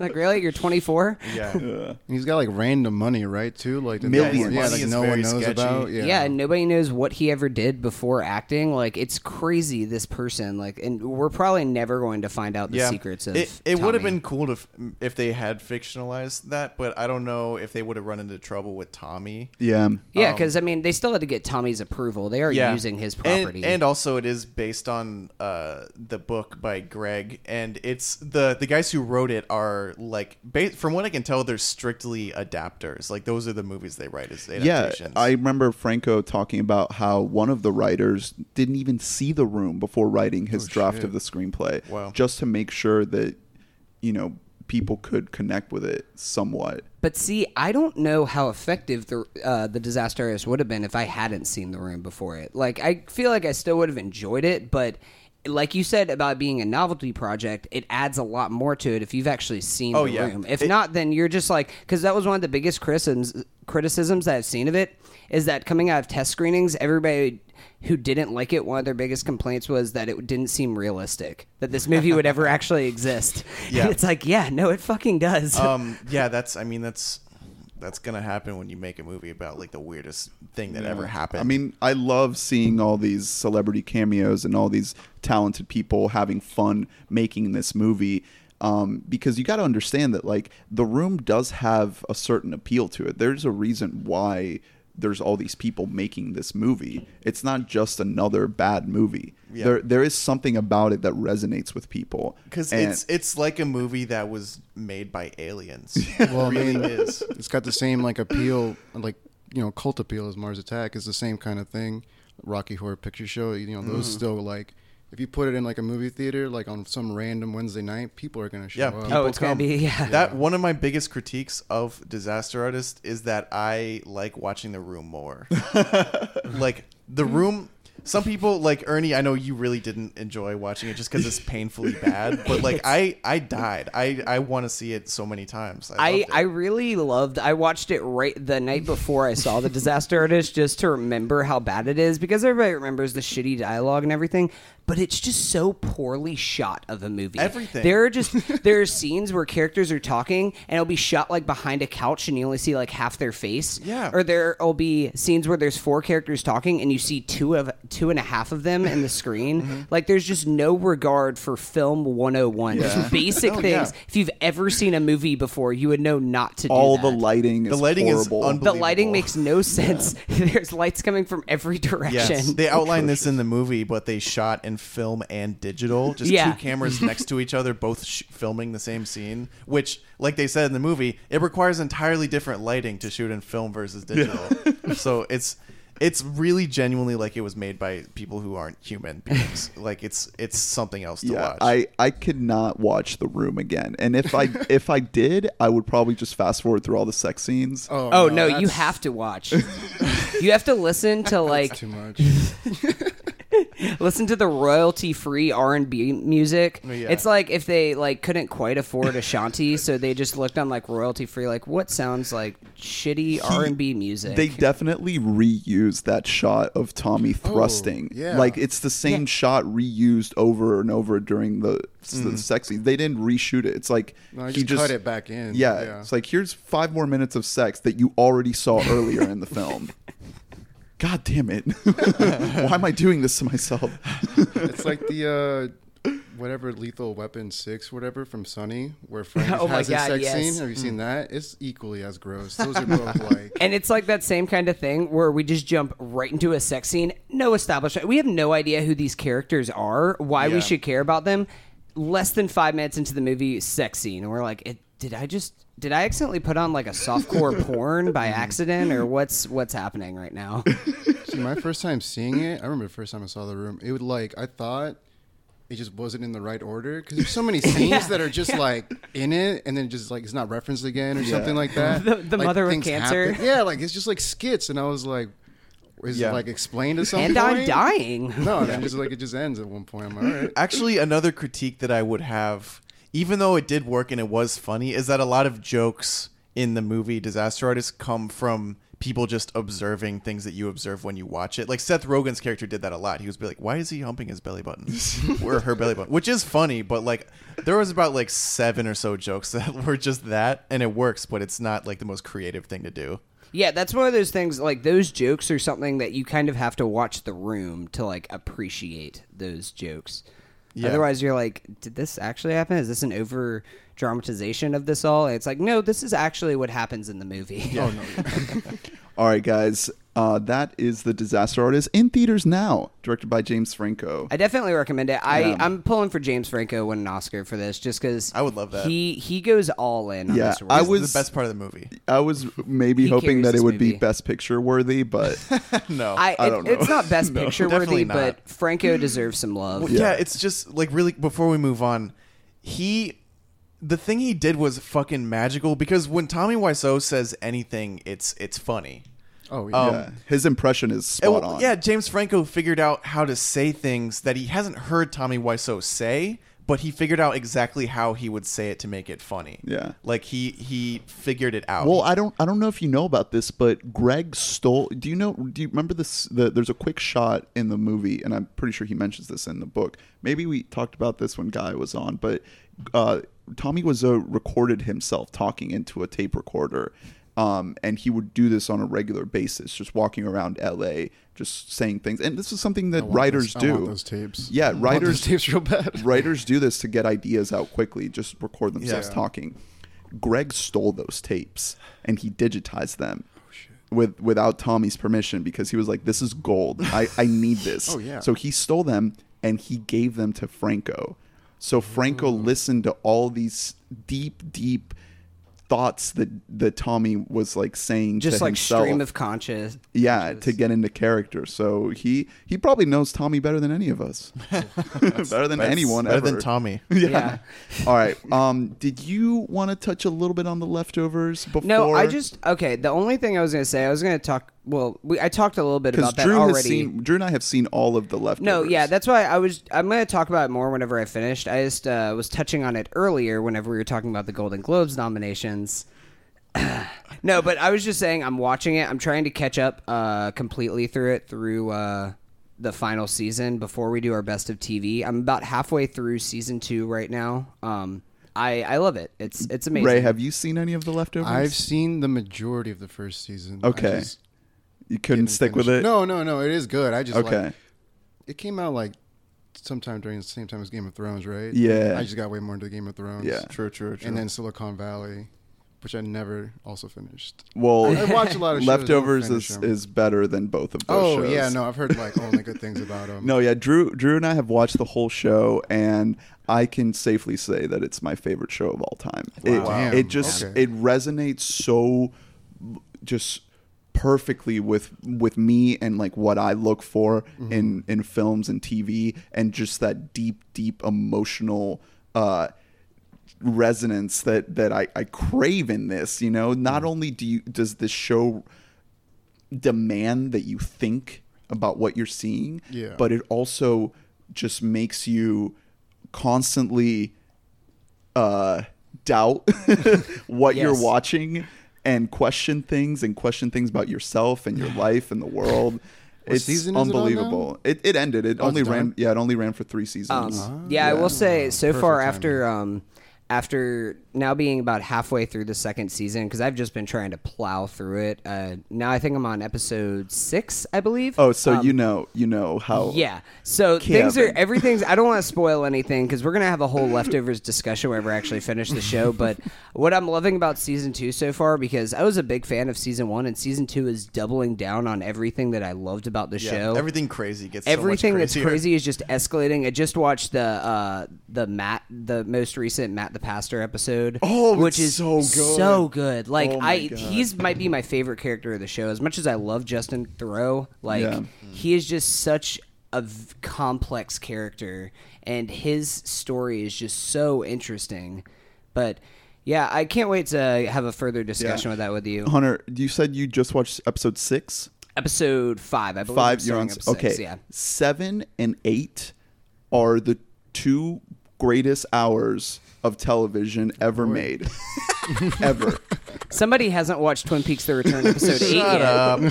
no dude you come back to me when you see episode eight well seven leads into eight like eight is is unbelievable but seven sets it up Okay. and it, the, those two together are oh I, i'm getting chills right now just thinking about it You're gonna shoot it. All right. Well, let's get into it um, with our review of Star Wars: The Last Jedi. But before we talk about it, I did want to mention I watched Looper recently. Yep, the we- Rian. we the watched Rian- that yeah, together. the Rian Johnson film. Um, just to prepare, I, I got to watch that and The Force Awakens. So, want to talk a little bit about that before we get into The Last Jedi. So, Looper is his 2012 film starring Joseph Gordon-Levitt and Bruce Willis, and it's an original sci-fi story set in 2044. Ha- have you guys seen this film? Yeah. I didn't know it was that old now. Wow. Yeah. 2012. Mm-hmm. Yeah, 2012. Five years old. yeah. It's a great, great movie. It's it, it really is. I think that it's probably one of the best sci-fi movies of the 21st century. Yeah. I would honestly go that far to say, like, just because of it's so original, it's so well shot, and it takes so many like twists and turns that you really don't see coming, and it all works. and it all works and it's a great it's a very very rewatchable movie because the more you watch it and you know where the story is going you can pick up on little subtle things as it's going through the film. Mm-hmm. i can definitely like you watch looper and you can be like yeah you know what? That guy's gonna make some star wars movies. Like that, that just makes sense. Yeah. Well, he had a quick, quick ramp up because he made Brick for five hundred thousand dollars, and then he made The Brothers Bloom,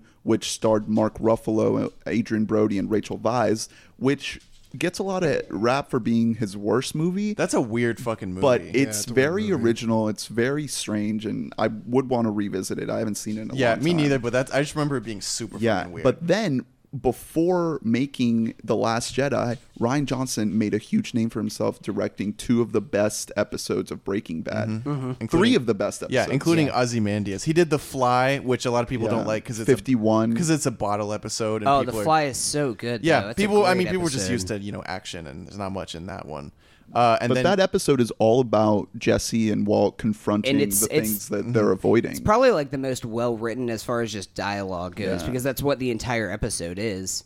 It's just those two characters. yeah, and then Ozymandias, which is obviously Yeah, The that's series best. best. Every yeah. yeah. everything has been said about Ozymandias. yeah, it's a crazy unbelievable. Episode. Um, yeah, I that Brick is a really interesting movie. Have you guys seen it? I've never seen it's, Brick. It's been a long time I feel I've like seen it. no one has. I've only seen it because you put it on once. Yeah. But like it's it's a high school like modern noir film where Joseph Gordon-Levitt plays a high schooler who's like solving this mystery involving drugs and blah, yeah, blah, he just gets wrapped up with Um, really sketchy people. the the dialogue of it is like hyper stylized. Like it's cr- it's ridiculous how you know quick and like detective-y all of it is. Um, but it's like set in like a modern day for the time, so like early two thousands America. So it's Prime it's time. it's just a really weird tone. Like it's a crazy concept. I just enjoyed it because it's it's creative and you like. I like movies where like high school is the most important thing.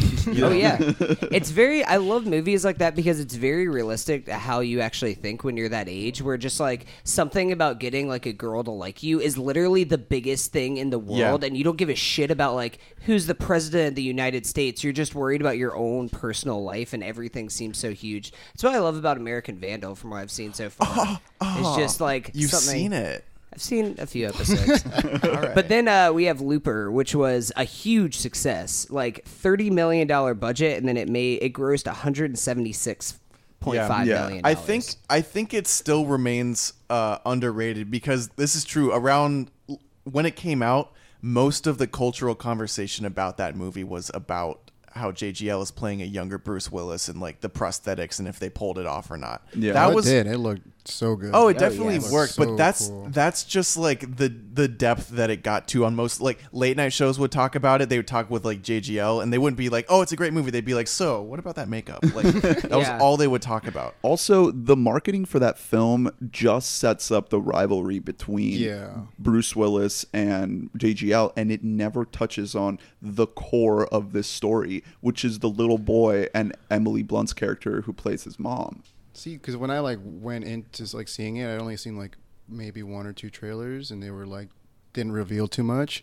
And then when I actually saw it, though, I was like, oh, this is completely different than what I was expecting. Yeah. And also with the movie that deals with time travel, it is not a headache, which is and it's not like No. there's no True. like stupid gimmicks or anything. I there's mean, no like drawing diagrams. There's even Yeah, that one. There's even that one referential joke where Bruce Willis and JGL are in the diner talking together, and like Joseph Gordon-Levitt's trying to ask him like these questions, and he's just like, "I don't have time to explain everything because your head's gonna start spinning. And next thing you know, we're gonna be sitting here drawing diagrams of straws." it's, it's so great because it's just like we don't need that again Yeah. of them folding a piece of paper and then stabbing a pencil through it. Like we've seen that so many times. We don't need that mm. anymore. Yeah, it's it's a great movie. I, I appreciated Bruce Willis's acting. It's probably some of the best acting he's done. Bruce Willis ever. basically plays himself. Yeah. Oh, for but sure. it's amazing. I, I really JGL like just elevates this movie to another level. Oh yeah, I mean me. he's Like, doing a young Bruce Willis, um, but just it's so it. He's he- playing Bruce Willis, but with hope. Yeah. because he's still youthful. and he's got a a better actor than Bruce Willis. yeah, so yeah. he just he just makes it a lot better. Don't but tell that to my grandmother; she would lose it on you. I just I love the story it tells about um, love and about you know put uh, being a good parent and loving your children and all these themes of trust and sacrifice. Uh, I think Rian Johnson is just a very, very talented writer and director. yeah, and he is. Uh, so that yeah, let's let's get into it with uh, The Last Jedi, Star Wars Episode 8, The Last Jedi, the new Walt Disney Company product. Uh, in theaters now. Everyone go see it and buy a Porg. Yeah, go buy one of those penguins. Buy three of them. Buy three. yeah. So, real quick, how do you guys feel about Star Wars coming back and The Force Awakens and Rogue One? Uh, we just rewatched Force Awakens yesterday. It's okay. It is like it's. I mean, I have the same criticism as most people. I think it's just like the same thing as the older ones, and it's like, yeah, it's like it's patching, passing the torch or whatever, which is you know like there's some obligatory stuff that comes with it, like mm-hmm. all like it's all symbolic. Like here's this lightsaber, da da da da da. But it's like a little bit was too like you can tell what parts were Disney. You know what Oh, I mean? yeah. Like what parts are like Right. definitely put this in, clear things up for people. Like yeah. I was like, it's like holding my hand throughout the whole thing. I was like, I don't want that from a Star Wars movie. I wanted to just like just Yeah. get into it. I can agree with that. That's I think it, it's one of the most unmemorable stories of what happens. Like even me, because I've I know I've been down on Star Wars very publicly. Yes. It's what I'm most known for in this life. um, but even me watching that movie, you can't help but there's a couple, a few like goosebumpy, hair raising moments just because it's Star Wars and they, you know, with the score and everything, Yeah. there's a great swelling of emotions. But I just think it was not a remarkable movie. you know i i do i understand the criticisms of because it is a rehash and it is not super original but i think that where the force awakens succeeds and why i still think it's a really good movie is it does a great job of creating these new characters.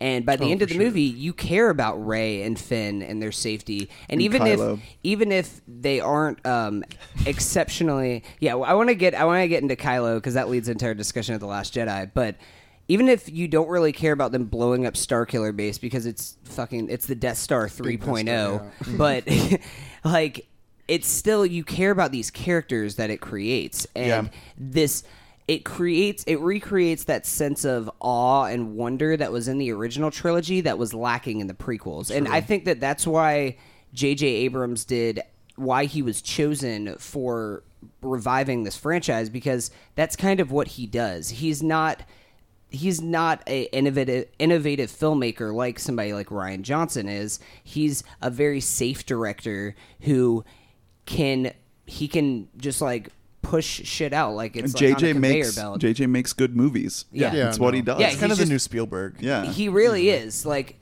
he's not going to have a whole lot of transcendent movies, but he's also not really going to have any bad movies either. Yeah.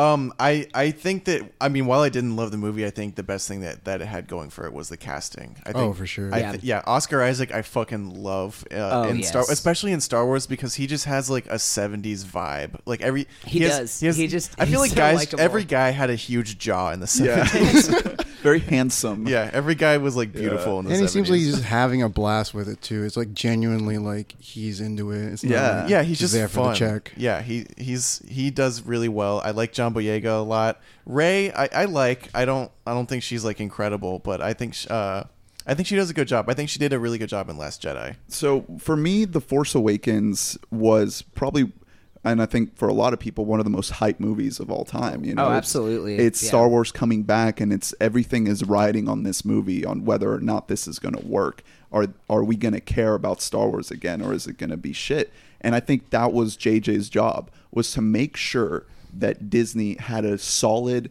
brand that they could market until we die. It had to be safe make, movie. Yeah, make Yeah. sure that people give a shit and that they like these movies so that they buy a ticket every year. Oh, for sure. That was priority number one for JJ, and he knocked it out of the park in that regard. He made Star Wars cool again, and and I think that the movie that he made was just it had to be a rehash of New Hope because it was a very comforting film. It had to make everyone feel safe in trusting Star Wars and Disney in making this beloved franchise come back full force. It, it had to be the film that it was. Um, and I totally understand all the criticisms for it being familiar territory and familiar beats. But rewatching it, because I saw it right before seeing The Last Jedi, I think JJ made a hell of a fun movie. Every second of that movie is a nonstop thrill ride. Oh yeah, no, the pacing of it is you are awesome. yeah you are not bored at all and jj is so good at that and he makes you care about the new characters a lot. And he brings a great performance out of han solo giving him a fitting end. I mean out of harrison ford Yeah. playing han solo. Uh, and i just i mean i understand that the movie is not the most original movie but that wasn't the point of the movie. That wasn't what anyone making that movie was trying to do. They they had a goal in mind and, and they they they did it. Um so that leads into the last jedi so i i mean with rogue one that's a very forgettable movie it's fun I darth liked vader's cool I I agree. I I thought Rogue One was I thought Rogue One was pretty good. It's I, I mean, fun. It's fun. It's fun. it's cool it's fun. the fine first act is extremely forgettable. Oh, yeah. But I mean, we get that final 45 minutes is a thrill ride. Like that's classic Yeah. Star Wars and I can't I mean I can't say overall the movie is bad. I can't say overall the movie is great, But but, the it's still best- it's a fun movie. the best part about it is just a prelude to the original Star Wars movie. There's nothing that new about it. I mean, it oh looks no, cool. There absolutely isn't. it's it's but- well shot. It's entertaining. I it's think it was poorly cast. Uh, Rogue One. I didn't. well. They didn't need to lock down any of those Yeah. characters. Yeah, exactly. all They were that going to whole stay for a point. movie, and I just feel like it, none of the acting really did anything. For I me at do not all. like Felicity Jones. Whoa! I'm just gonna just gonna put Hey that out man, there. Johnny Donnie Jen, Donnie Yen. Yeah, yeah, Donnie Donnie Yen Yen was was amazing. good. He didn't have Diego much to Luna do. was great. Yeah. Yeah. but I we just need see- less British accents. I like Star Diego Wars. Luna as an actor, but I did not like him in that role. I just didn't like that character. Yeah. But I, I mean, I really, I, Forest Whitaker. I wish that there was more of in that movie because I actually, li- I thought that he was like a really interesting character, and then he just was dead. Well, yeah, I mean, I think that is just a detriment of all the reshoots that that movie underwent. Yes, I mean that's and that's one thing that we should also talk about is that with so many of these Star Wars movies now, it's happened with Rogue One. Of course, it happens with the it's happening with the uh, young Han Solo movie. It's coming out next year. Is that Disney's really struggling to keep on a director. I mean, of course, they also they fired Colin Trevorrow for making Episode Nine. Yep. JJ is coming back, so the fact that leading up to the Last Jedi, we heard absolutely nothing. I could only take that as a good sign. Not only nothing, but they gave Rian Johnson his own trilogy. without even hearing a pitch for Yeah. the story. Like Rian Johnson didn't even have a pitch ready for what this story is going to be about, and they were like, "You're good. You can make the next. You can make this one, and you can make three more." They're Like- so confident that this is what they wanted out of a new Star Wars movie, and I can say that it it worked for me. I mean, let's let's let's get into it spoiler free, but I think the Last Jedi is what people wanted out of a new star a new bold story. Oh, yeah, for sure. When when JJ comforted you with the Force Awakens and held your hand and gave you a nice warm hug and he said, "Hey man, member? I member two. We all love each other." Rian Johnson came in and just slapped you across the face and he said, "Everything you know is a lie. Kill the past." Literally, yeah. I mean, Rian Johnson is Kylo Ren. Yeah, like this is Spoiler, sorry. No, that's this is the one of the main themes in this movie is just the idea of taking everything you know about your heroes and the things you hold dear with your nostalgia and like all the things that the generation before us was betrayed by with the prequels and you know they grew up loving Star Wars and then later in their life they they felt absolutely cheated by what George did with this Oh, yeah. and then JJ comes back and says, "Hey man, we're going back to that. We're going back to that. It's going to be okay." Rian comes in and says, "Look, it's Yeah, not what you think. yeah. we're not we're not going back to that." Which you know, I can understand why this movie is getting the backlash it's getting oh, because Oh, sure, yeah. Force Awakens set up a certain direction of of this story that it was going to go one way and we had our expectations for the trilogy and the questions that we should be asking when it comes to Rey's parents and who is Snoke and all these things that are sprinkled throughout the Force Awakens. Rian Johnson just knocks that completely from everyone's mind and said those are the wrong questions. You know? which so I, he wrote this too. Yeah, he wrote and directed it. So let's That's let's very just impressive. let's just stay as spoiler free yeah, as I just. I just want to give some quick general thoughts of it. Um, of course, I believe for the most part, I have lots of issues with the movie. I definitely I think this is the best Star Wars movie since Empire Strikes Back. I think it's a lot better than The Force Awakens, of course, better than any of the prequels. Um, I will say the MVP of this movie for me is without a doubt Adam Driver. Oh, Adam yeah, Driver by far. this movie so much of it hinges on his performance and he proves that he is one of the best actors best younger actors working right now he is absolutely incredible in this movie i will say i think that without a doubt this is the most well shot and well not well put together, but the most well shot Star Wars movie ever. I don't think that Star Wars has ever had a director as talented as Rian Johnson behind it, and the cinematographer Steve uh, Yedlin, who's shot, I believe, every other Rian Johnson Yeah. movie. But they have never had a team like this together working on it. There are just some iconic shots that are just stuck in my head that I can't stop thinking of. There are certain Well, shots that not- it reminds you of a western. yeah, almost. well, like it's not the cinematography is great, and the way he frames these shots and moves the camera is very fresh and, and cool for a Star Wars movie, and it looks Mm-hmm. gorgeous. But also all of the set design Oh, and costume design, and- incredible, and, uh, art direction, all of that leads to this being one of the best looking. Not only best looking Star Wars movie, but one of the best looking films of the year. Absolutely. Easily. Yeah. There are certain uh, things.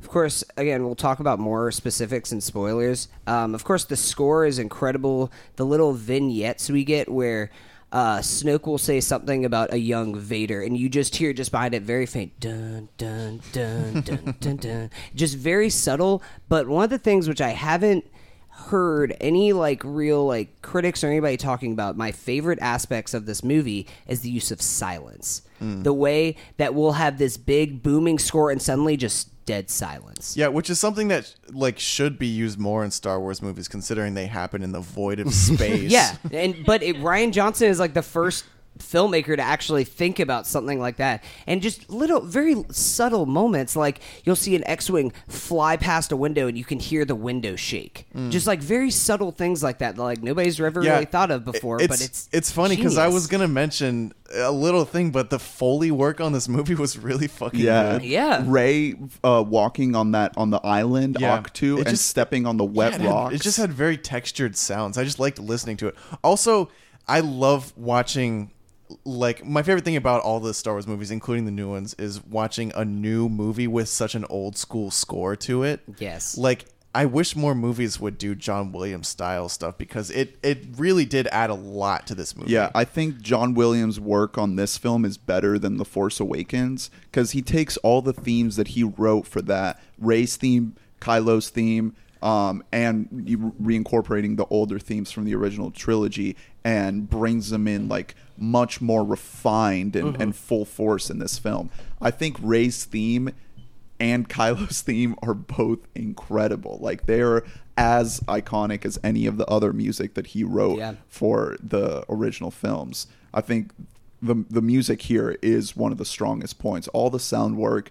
Um, I don't know. I, I really enjoy this film. I, I can't talk about specifics of things I didn't like until we get to spoilers. But Yeah. overall, I, I just feel like this movie didn't care what you thought or what you expected of it. It was just going to go in a exciting, new, unexpected direct direction, regardless of what anyone thought it was going to be. Mm-hmm. And it does it. It's trying to do so much, and sometimes to its detriment, a little bit too much. definitely. But Um, it it's for the most part, it works really, really well, and I appreciate the fact that Disney allowed Rian Johnson to make such a risky and bold film like The Last Jedi, a, a film that is getting hate because it's so unexpected. It's not comfortable, Yeah. Oh, you know, it's a lot darker than any of the other ones by far, and it's like that's that's what they needed, honestly. Yeah, I, I like it. Like, I mean, I think you cannot fault the look and the sound of this movie. Uh, without spoiling anything, there's some, there's an amount of laughable dialogue. Yeah, no, this I think that this I mean it people always forget that there is humor in the original trilogy, like little things like, oh, aren't you a little bit short to be a stormtrooper? like things like, like little moments like that. But this movie has some real laugh out loud moments. Mm-hmm. Yes, There's a but scene- that's not what I meant. I was talking. There's some dialogue that is like, "Wow, that was bad." um, there is, there are definitely there are funny moments, and that actually did take me by surprise. Some of the some of The the laughs humor, were yeah. genuine. There's there's a certain there a very very beginning of the movie. There's this dialogue between Poe and Hux that is just it's like something out of a Marvel movie, but Yeah. it really worked for me. Like it was really like I found it really funny. yeah, it did. It did definitely work. But if you didn't like that, you probably didn't enjoy the movie. Yeah. Oh, yeah. That almost acts, acts as like uh like a litmus test Yeah. for like, oh, are you going to like this Yeah, movie or not? exactly. there were just some moments where it was like big it happened a lot like five or six times it was a big emotional moment where like you're already feeling things no and nothing has been said yet so all they have to say is something that like you don't think twice about and it'll you know it's smooth sailing and the lines just weren't quite there for me where like i could hear other people snickering a little bit too because it was just like oh Do brother you do you think that that's all to Rian Johnson's, uh, I guess, blame, I quote unquote? I don't know. I think maybe he was trying to, you know, hearken to an age of movies where that was more of a thing, where there would be these big dramatic moments of like, "Oh, I love you," like that type of deal. Just these big emotional swells. And I think that the modern audience might be moving a little bit past that. You know, I'm curious for us to get to spoilers for you to give specifics because I feel like we're you're thinking of something of a specific line that I'm thinking of, which I loved and it was one of my favorite points of the movie. But I'm curious if we're on the same page of it's the same Maybe. remark. Ray, uh, some some overall thoughts on the film? Um, so how familiar are you guys with Akira Kurosawa? Oh, uh, Oh. Rashomon. Yes. Yeah, Yeah, yeah, yeah. Yep. So that One I of the greatest. He's a Japanese filmmaker Yeah. from the 40s, 50s. 40s, yeah, 40s and 50s Yeah. when he got like really, really big. Um, Definitely like- a major influence of Rian yeah, Johnson. when the same with the old Star Wars movies, those how they had like the Western feel Mm-hmm. to them. Those Western movies that they were copying copied Akira Kurosawa. So like, without getting into too much detail, this again, there are just certain parts where you just feel that like all over again, where you feel like it's like drawing from like other things, and it's like something not related to Star Wars, but at the same time, all the old Star Wars movies. And I'll Yeah. say a specific part later, but like, it was just like really cool to see that some like outside influences coming back that are like same influences as before, but it's a whole different like director and everything. And I was like, that I was pretty surprised by. Because also I was surprised, like again, since it's like a Disney thing, that they let him put in some of the stuff, like some of the dialogue, Mm. which we'll get into later. But some of it was like, not everything is black and white, which I really, Oh, really yes, liked. yeah. Like that, I was really surprised by. There's mm. some themes that we've never seen anything like this in a Star Wars Exactly, movie yeah. the, the gray area between the fight between the good guys and the bad guys. Yeah, that's what Star Wars has always been. It's a fight between good and evil, and it's not just that plain anymore. Like there's always some kind of a middle ground. Well, in the Star Wars, like, I'm a big fan of just like mythology and stuff. Like, I'll just like, World look- building. yeah, big like world stuff. So I've like watched like mainly YouTube videos about like Star Wars mythos, Mm-hmm. and there's such a thing called Gray Jedi's, and it's like, I really like. I hope they like get into it more because it's a really cool concept. Because I don't know if this is a spoiler, but Jedi's aren't really really great people like historically like hmm Yeah, there's uh there's a character that comes in who aside from being part of the plot, a big part of his reason is to teach some of the characters like, hey, there's kind of a blurry line there Yeah, between good right. and evil. Well, this is this is something that the other movies, even the prequels, have alluded to, maybe intentionally or not. I don't know if George Lucas was thinking of this, but you you do get the sense that like a lot of the trouble that has befallen these characters comes from that struggle between your your inner struggle between being a good or a bad person. And you know, we saw with Anakin Skywalker the whole reason why he was susceptible to the darkness of the Sith and, and the dark side was because he fell in love. Yeah. So it's like it's not necessarily a negative feeling that's tugging him to to become this Yeah, evil exactly. evil person. He is falling in love and he's being uh he's essentially breaking the code of the Jedi and the laws that the Jedi have have put on him, but he is in love with Padme and he wants to be with her. And he is correct because that is like a stupid law that they have. That's like because they're supposed like you know they're like knights, which is you're supposed to you know like be abstinent or whatever. But it's like it's still it's stupid because love is like a totally human Mhm. thing, which is you should embrace and not Yeah. like suppress. and maybe you know all of the old Jedi masters that we've seen in this series have ended up in exile. We see Luke Skywalker in exile on this island that Rey finds him, and Yoda in Empire Strikes Back is in exile in Dagobah, and Obi Wan Kenobi is in exile in Tatooine. Yeah. they all end up. All Jedi's become hermits. At Yeah, Yeah, point. exactly. and there has to be a reason to that, and I think.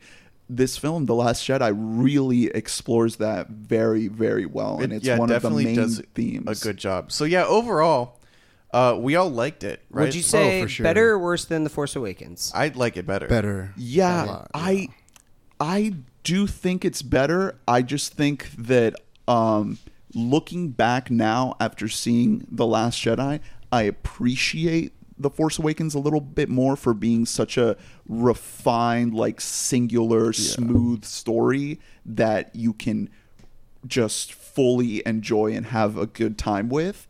I think retroactively I, I appreciate that more about it. Yeah.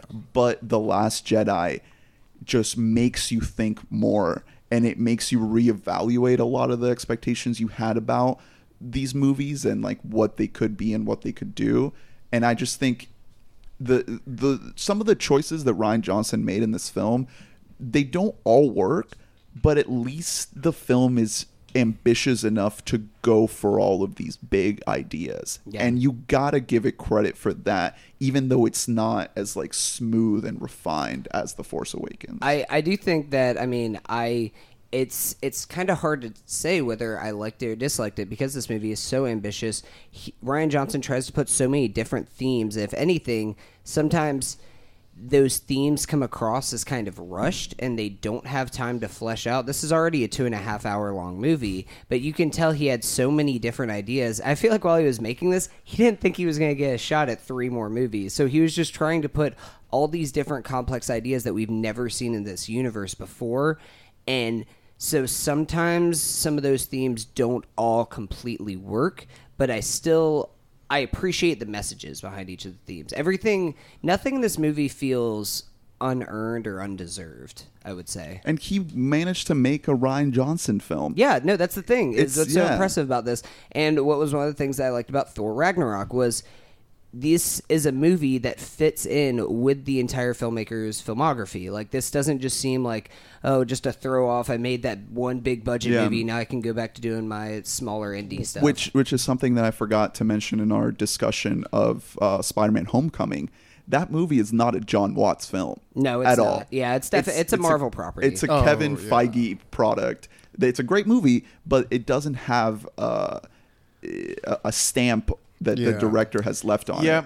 I I kind of agree. Like he definitely left a bit of signature on him, but like at the end of the day, if I just saw that and I didn't know anything, I wouldn't be like, "Oh, that's a Rian Johnson joint." Like, you know, I would not there's not enough there to be like, "Oh, it's a classic Rian Johnson going on." like it's a Star Wars movie first and foremost, and then secondly, it's it's a Rian yeah, Johnson. yeah, I I can agree yeah, with that. but I still think that like he really does where it's so different even the than Force, the Force Awakens, even the Force Awakens, it feels. I mean, it feels J.J. Abrams, but just because it's nothing really that like fresh and original. It's kind of it's a reboot, which is what J.J.'s kind of the master of is reboots and revitalizing interest within a franchise. He did it with Star Trek and he did it with Star Wars. Yeah. Mm. Uh, okay, so do you guys want to get into spoilers? Let's do All it. right, guys. Please, I know everyone out there is going to see it. It's already the biggest it's already movie. made back its production budget in opening weekend, so everybody's already seen it. We were gonna go to a fucking 10:30 a.m. show and it sold out. Yeah. ten thirty in the morning on a Sunday. in Altamont. like what the? F- it's Yeah. it's crazy. So the if- box office is gonna be unbelievable. If for some reason you haven't seen this film, please do not listen further. This is this is a movie full of great surprises and that they you it really helps if you're surprised along the way because there are some major twists and turns that you do not see coming it is not what you expect and the marketing did a great job of not showing any of this. So even if you've seen all the mm-hmm. trailers, you're still i- mm-hmm. in for some some big surprises. So go and see it, then come back and listen to this. Um, Okay. Spoiler. Spoiler. alert. Okay, so first of all, I think we have to talk about the incredible arc of Justin Theroux's character. yes, The of code course. breaker on the Yeah. casino planet. From seeing him at the craps table to then seeing him was- again and he that was- says a line. Oh that was my god. so good. Like I just, I mean, that's a bit that pretty much no one's gonna appreciate. But I was just like, oh shit, it's fucking Justin Theroux, and then he's gone and never comes of back. of writing Iron Man 2 fame and Tropic Thunder. Yeah. no, but okay, we should start with the opening of this movie, which I think is probably one of the base the best space battles and probably the best opening that we've ever had in a Star Wars movie. It feels like we're in a war where there's different phases to this battle that we're watching. Of course, we start with Poe uh, trying to distract Hux with like a little bit of comic a little bit of comic thing going on right there. And then him just jumping to like not hyper speed, but him just jumping super fast, flying along the surface of this dreadnought, blowing up the cannons, and then these scenes with these bombers coming down, and really, really awesome scene of this one woman who basically knows that she's going to die on this ship, but just doing mm-hmm. everything that she can to try and destroy this dreadnought so that it's not all for nothing. Yeah, one I should have mentioned it before, but the almost the best part of this movie in my opinion was it had incredible action choreography. Oh, it the was 100%, choreography is yeah. it was incredible. it was so, good. coherent. It was it all followed a good through line. They got very very creative at times. And uh, Adam Driver and Daisy Ridley did pretty much all their own stunts. Really? Yeah. So that scene at the end in Snoke's chambers when they fight the the red samurai See? looking dudes, Yeah. you can tell that that's them doing it, and it's amazing. that that scene it had two different moments where I was like, I could not have thought of that. Like, you, the obviously the classic where she throws in the lightsaber and just goes straight through his head. Yeah, Yeah. that was that was Um, awesome. and then also when they're you know they're like holding lightsabers to each other and she and just she drops, it yeah. and then grabs it. That's so cool it's just and it's just inventive. creative little stuff where you're like I've probably seen everything you can do with a lightsaber, you know, and they do more. And that scene also that was talking about how good looking this movie is. Like that is an iconic. Like I was trying to think of other things that like trying to you know because you compare the Force Awakens to A New Hope, you can draw similarities, and I was trying to compare this movie to other Star Wars movies we've seen before. But to be honest, the only thing that I can think of, and I know Ernest said this too, was the closest thing to seeing Snoke's chamber was the Red Room in Twin Peaks. Like that's what it reminds. Everything's just Lynchian. red. You see these soldiers standing there in red. Like it's so beautiful. Uh. that's my boy Lynch. See, like that's what I meant when like that specific scene is what I meant when it was really like a callback to like Kurosawa stuff. Yeah. because Oh, you have yeah. like both of them, uh, Kylo and Rey. Like one's wearing her white garbs, you know, like, and then Kylo's in his like all black suit. They're fighting dudes who look like literal samurais. Yeah. Like when they like got up close, you could see how shiny the shit was and everything, and just looks so good. And Mm. Like they're fighting off each other's backs and like flipping over each other, and like all of it. Like the choreography for that was insane. Like I was good. really surprised. Also, the design of their of the warriors' weapons, the Oh, Red yeah. Warriors' weapons, Yeah. I really like that. yeah, that was so cool, really, really so cool and inventive. Yeah. Yeah. I another thing, um, going to those scene, to that scene specifically because that has one of the biggest twists of this movie, which nobody really saw coming. I certainly def- didn't because I really believe that we were going to have Kylo's character was going to have the exact same arc as Vader, where we'll have this movie, he'll be conflicted and everything, and then the third movie will be where he turns on Snoke and kills him. Instead, Rian Johnson decided, you know what? Fuck leaving these loose ends. I'm gonna tie up every loose end and have JJ just like think of shit on the fly in episode nine.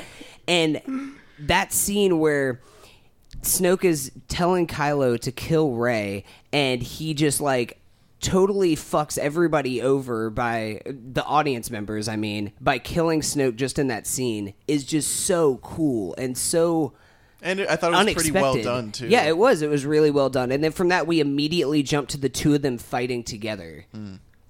Yeah, I think uh, that scene not only is one of the most surprising moments in the film, but it also leads into why Kylo Ren is for me the most interesting character in these movies. In all of the Star Wars movies. I think Kylo Ren is probably the best Star Wars character ever, just because they took the time to set up what George Lucas tried to do with Anakin in the prequels is have this whiny sort of like mm. weak Angsty character boy. that is trying to be a villain. So Anakin wasn't trying to be a villain, but he was like teetering towards being a villain, which is the whole concept of Kylo Ren. He that was trying too hard to be a hero was the thing, and it just led him to the. He doesn't realize that what he was actually doing Yeah. was leading him to the exact opposite way that what he wanted. Yeah, and I think one of the big differences also, in addition to obvious character differences, is that uh, Adam Driver is way better than Hayden Christensen. Oh, Absolutely, God, it's not so even. much It's not better. even. it's yeah. not even close. I, I think Adam Driver is Adam Driver and, and Mark Hamill have the two best performances in this film, but I think um, you know Mark Hamill. This is p- quite possibly his last turn as Luke Skywalker. Um, and he has a beautiful, beautiful send off. But we know that Kylo Ren, that there's going to be more of Kylo Ren, and he gets so much to chew on in this film. I think Rian Johnson had seen uh, uh, Adam Driver's work and knew how capable he was as an actor more so than J.J. Abrams, mm. and maybe that is a, a case of Adam Driver just not being in in a strong of a place ta- uh, talent wise when he made The Force Awakens. I don't know. I think he's a great, very talented guy, and I think that Rian Johnson brought out an incredible performance in him Yeah. in this film. might just be like more comfortable now at this point because you can definitely tell he was just like Oh, yeah. way, way more like just it's smoother for him. Yeah, I Yeah, feel like. and uh, a lot of that, a lot of uh, good acting came out of the uh, the arc that I really loved between him and Daisy Ridley, where they're kind of you know forced talking to each That's other. That's one of I think that's one of the like best effects in the movie. Force chat. Just no, but and it's so Force subtle. book. It's just just Slide in my using force that- DMs real quick. Could you put a space towel on?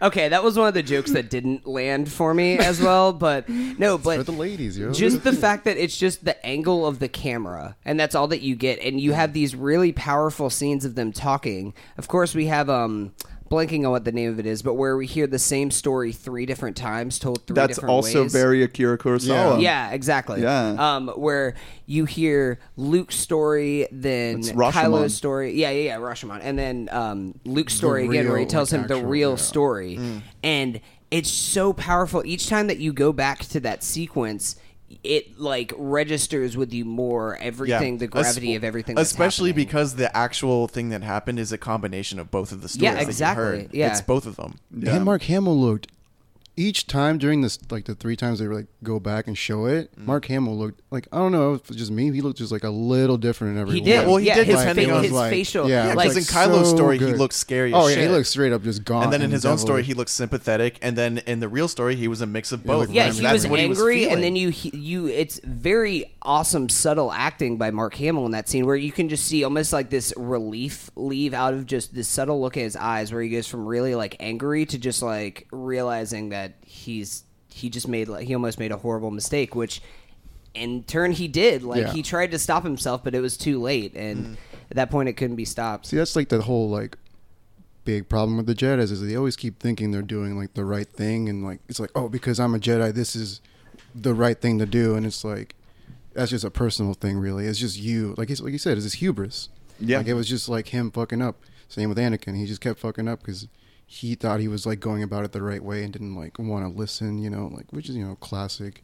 and I think I shit, think but- that's what makes Luke's character in this film so strong. And one of the, I really feel like Rian Johnson wanted that to be his focus. And there's so many other things that happen in this movie that he also did his best to solidify into the script. But Luke's arc, I think, is the thing that he put the most thought into because that's where you get the most resonant themes in the film about failure and yeah, about I mean, and failure is the greatest teacher is like a big a big which theme in this our movie. boy Yoda mm-hmm. comes back looking a Which little. oh, little I funny. loved it. I, I loved yeah, Puppet Yoda. good. They brought He back Puppet so Yoda. It made me so happy, so happy. Because at first you hear Frank Oz's voice, Ooh, and I was like, "Oh no, we're gonna get CGI Yoda." And you see the puppet back there, and I got so excited. And just walks around. Oh, yeah, it's just so good. and I think I think amazing. that may be my favorite scene in the movie. yeah, where he's about to burn down this the oldest tree Yeah. with all the Jedi. Yeah, books so then and Yoda everything. sets it on fire, and he like he's like, hesitates. "No!" Yeah. He's just like, "No, you can't do that, Master Yoda." And he's just like, "No, there's nothing in those books that she doesn't already Yeah. know."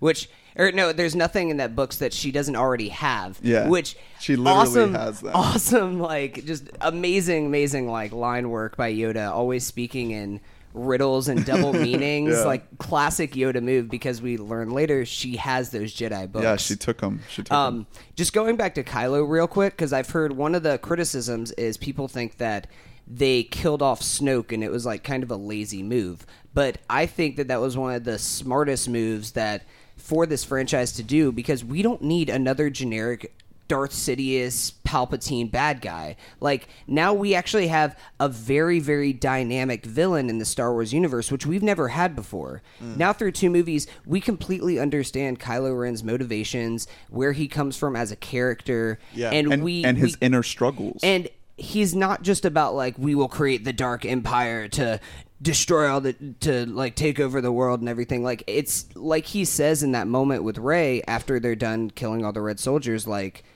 I'm done with the empire. I'm done with the Jedi. Let's start just Yeah. totally new. He wants to do good, but in his but in way, his, version vision, yeah. of new. Um, yeah, that that just was killing kill the past. That like made him a better villain than any Marvel villain. Absolutely. in the movies, Yeah. just because they tend to be one-off throwaways, and th- he's sticking around. Yeah. and I think that that's the exact right move to make. And they made you sympathize with him a lot to the point that you genuinely think for a second he's going to be a good guy now. oh yeah. Oh, I, like I thought it was gonna happen. I was like, oh, please don't. Honestly, I was like, please don't be good. 'cause Yeah, it's it's true. gonna kill because it then you're for like what's ne- what if Yeah. there is no third movie then Well, that it's like we're all friends. that just contributes to what I was saying Disney earlier tier. about this the theme of failure in this film.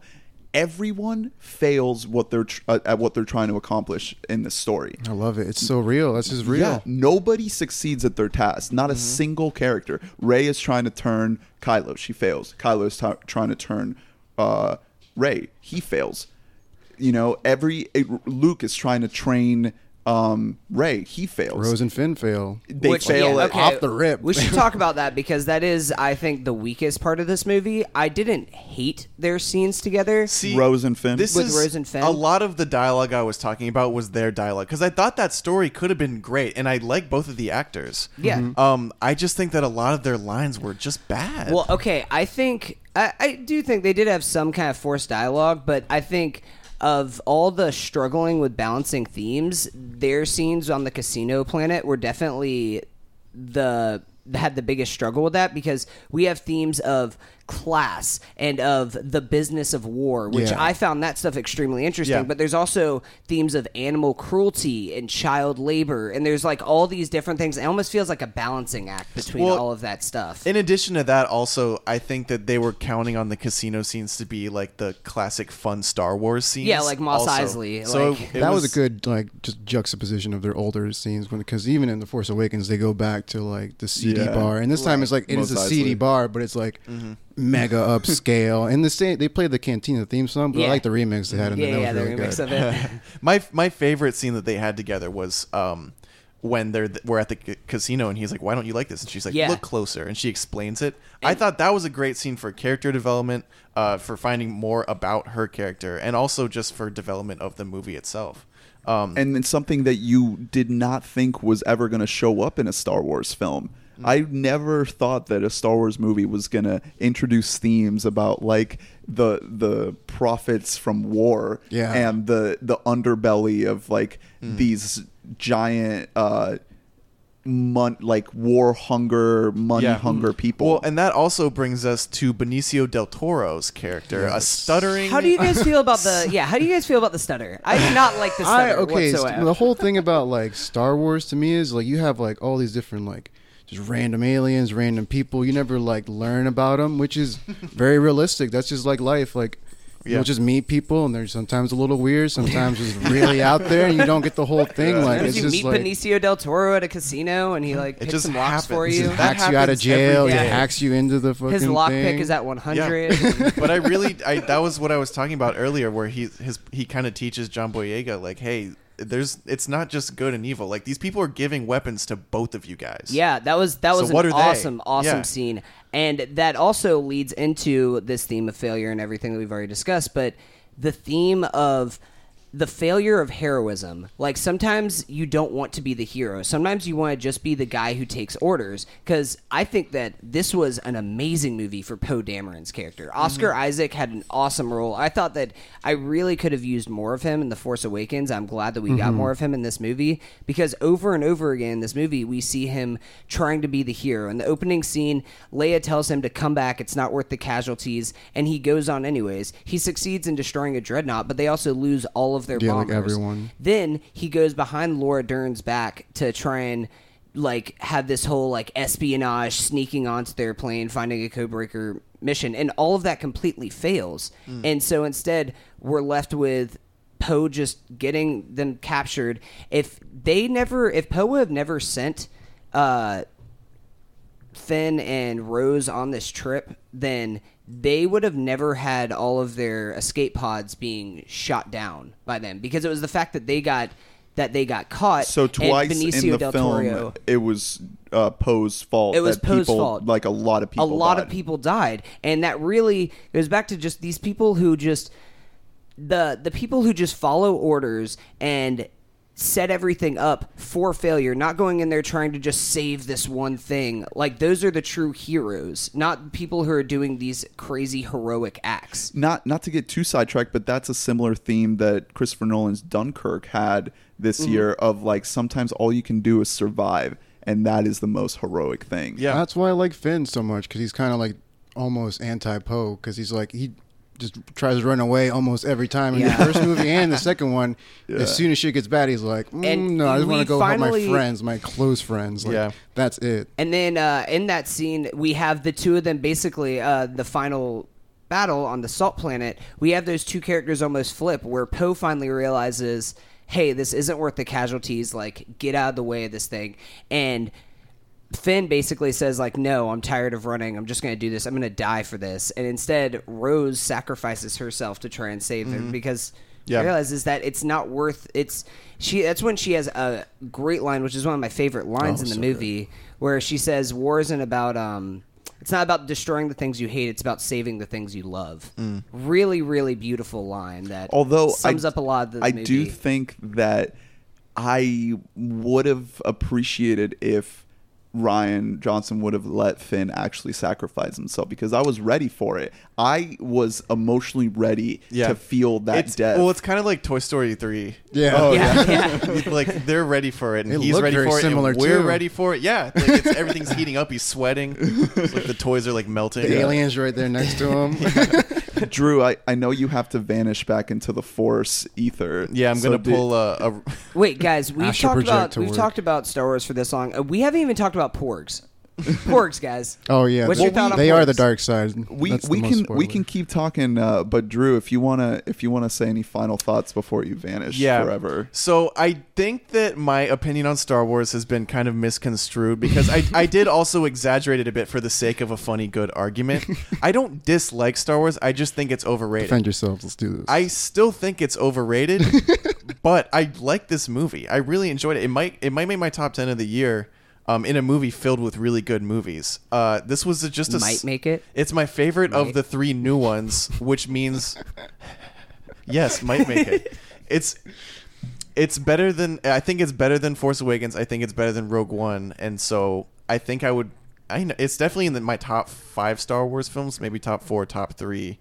Um, I think it did most things right that it could have done, and I think that it, while still obviously servicing products and servicing like a giant fucking audience that expects things, it did. A, Rian Johnson did a good job of making it his own thing. Don't you think that that is the most impressive thing about this movie? That it still inundates you with the Disney brand. Oh, yeah. it still like makes you wanna participate in this uh, consumer culture that Disney has created, Mm. and it sets uh, the groundwork for years to come.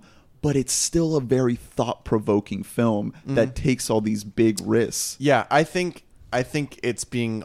I mean, obviously, I'm sure we can all say that the 54% audience score is ridiculous. Like, I I can't Is that what it has? Yeah, it That's has what a it. I don't know if really it's low- gone up or not. No, Wow. it's it's yeah. But I just can't see what people are saying to be like, no, I didn't like it. I I liked it. I think it's a flawed movie, but I I liked it. But that's the nature of it. A film that is trying to do so much and it's trying to tackle all these big ideas and and and it's juggling so many things, it's gonna be flawed. Yeah, that's that's It one has of to be. one of my issues with it was that uh, it would often it does a thing that a lot of big movies do that are juggling things where one big moment cuts to another big moment cuts to another big moment and all- it's constantly under, undercutting the yeah, previous. well, big kind of yeah, kind of instead of just letting it play out all the way, um, which sometimes it would be better. I mean, sometimes that you got to do that, but sometimes it would be better. if you got to see the whole fucking I think thing. the biggest moment, other than the Luke death at the end, is Laura Dern's sacrifice, Yes. coupled with the lightsaber. Oh my god, in we half. haven't talked about that shot. I, I, I saw. Okay, I should also say I saw Star Wars twice within 12 hours of each other. Both of my screenings that I shot, that I saw that as soon as Laura Dern jumps to hyperspeed, crashes through it, and it just goes completely silent. Mm. That is iconic imagery. And both times in the theater, I heard some guy go, "Holy shit!" Yo, both times without fail. Yeah, we that had- was some anime shit. Like It really was, up. It like- like It was- the blue line was like cutting and oh, that was awesome. a great moment, and also in our So theater we had a few people being like, "Oh, oh One guy was just like, "Whoa, damn!" yeah." damn. Someone whispered, "She's dead." It's like, Drew, oh, so you've Really? been, you've, you've been really um, like deep into writing, you know, because you, you wrote this TV script for your class, and you're not a big Star Wars fan. So how do you feel about Rian Johnson's script completely shrugging off? Uh, fan service in this film. There's the fan service that happens in this film is so like subdued it's not in your face at all and what he does with this script is almost like it makes you question how much of a fan you are of Star Wars and not you specifically but Yeah. like like in general what this movie does it like it makes you confront your nostalgia for this property I- and like rethink what we believe to be I important about I Star think- Wars I think that Rian Johnson did about as good of a job as he could have done. Uh, under it's it's hard. Some directors cannot thrive under these circumstances because they're used to do being an auteur and being like, okay, I'm gonna write it. I'm gonna make every fucking choice. He was given this cast. He had to. They were like, here are these people. Make something happen with them. That's I can't even imagine the difference between like making people up. Some people are better at making people up. Some people, like the people who wrote Disaster Artist, for example, are better at taking from material that's already there and just kind of like shifting it for the big screen. So I think I was very impressed because he is an auteur. He does his own shit, and so to make this shift and still make a good movie that is, it's. I'm not gonna call it not fan servicey because the. I mean, the fact that it exists is fan service, but it is very impressive. And I, I was expecting a good movie because I love Rian Johnson. Yeah. and and I think that he delivered. I just think it's wild that he managed to sink his claws so deeply into what was established in the older movies and Star Wars and Empire and Return while still doing something so bold and, and unique and original. It's unreal because The Force Awakens at times almost feels like a fan film. Oh like no, a it fan 100 percent fiction. is. It's like if you wanted one fan who's really good at Yeah. making movies to make it. I mean, that's that's it right But there. this, like, The Last Jedi, feels like a Star Wars movie. It All right, does, yeah. guys. I'm about to pull a uh, Luke Skywalker. Ready?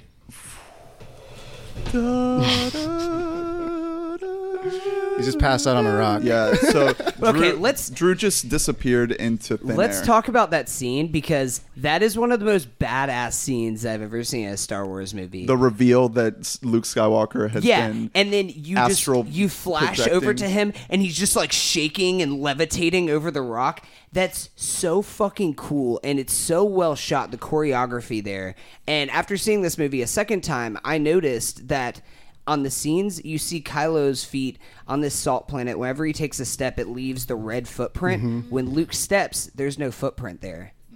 And also, It's he looked. He had fair- the. I'm rematerializing. That that was cool. Yeah, Bye, guys. lots of attention to detail. Bye forever, Bye. Drew. but um, yeah, no, I I really really love that scene. I just that salt planet is like such an inventive thing. Oh, That's yeah. one of the one of the um one of the awesome things about the prequels is there is a good bit of really innovative world building things. We see all these cool lands that we've never seen before, and I think that the Salt Planet is just one of the coolest ideas. We just have that shot of all of the soldiers coming up in like the trenches, and then somebody takes a step and he like puts his finger down and like spits it out. And he's like salt.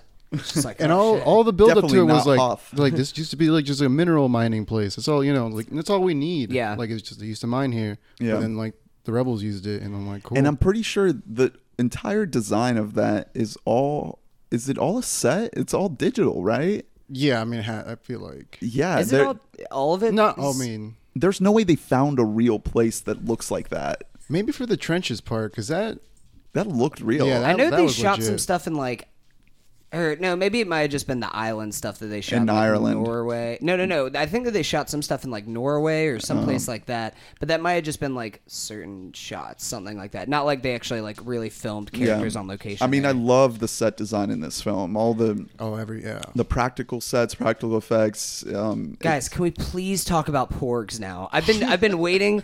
I have four pages worth of thoughts on porgs. I thought the porgs looked great. They look like kind of stop motion. I like yeah, the no, motion. some of them were definitely practical because Yeah. the way they moved, like the when they like when Chewie was scaring them away and they just like jump away. Yeah. I always thought that was like the funniest that shit was ever. one, one of my favorite moments of the movie is Chewie uh, eating a porg, having the fried porg, and then that one porg just like looking at him. Yeah. like that's it's a very beautiful moment, and basically now promotes that Han is- vegetarianism. yeah, yeah. There's another The little theme. team. Um, no, but uh, almost like they're kind of looking for the new like foil to Chewie whenever they're in the uh, in the Millennium Falcon. We've seen a little bit of it with Finn and a little bit of it with Rey, but I like the dynamic between Chewbacca and these poor creatures in this movie. Like I thought it they were going to be way more shoehorned in, you No, know, but like, they- and they're not. they- no, I was like, oh, this is they weren't just like amount. they Yeah. weren't just like oh the because you know it's a Disney movie or it's a Star Wars movie, so we have to have the cute character. Yeah, in there. exactly. We have to have the minion type character, and it's nothing. we gotta like that. sell Yeah. something. Yeah, exactly. other than BB-8. Like, what else can we sell than BB-8? Pretty much. right. We have to have something new in here. But I, I really thought that that was really cool. I just loved their design. I love the design of the uh, the uh, caretakers on Luke's island. Oh my god, that Oh, was so yeah. great. Those The are really nuns, cool. When uh, fish nuns. when Rey first yeah, Rey first like sees uh sees Kylo and just like shoots her blaster, and then you see them like yeah, it was like some shit that you'd see in like Tatooine, Yeah. for a Star yeah. Wars movie. yeah. So there is um, something to kind of go back and touch on. I think that um, Rey and Kylo's arcs in this film are kind of what hold it together for the most part.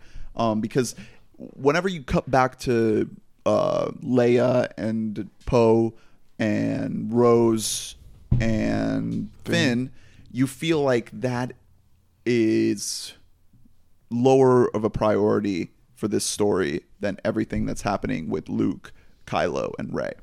So the way Rian Johnson is able to map out the two arcs of these uh, main characters is amazing. Like one is being pulled towards the dark side, one is being pulled towards the light side, and they kind of meet in the middle and they acknowledge their connection.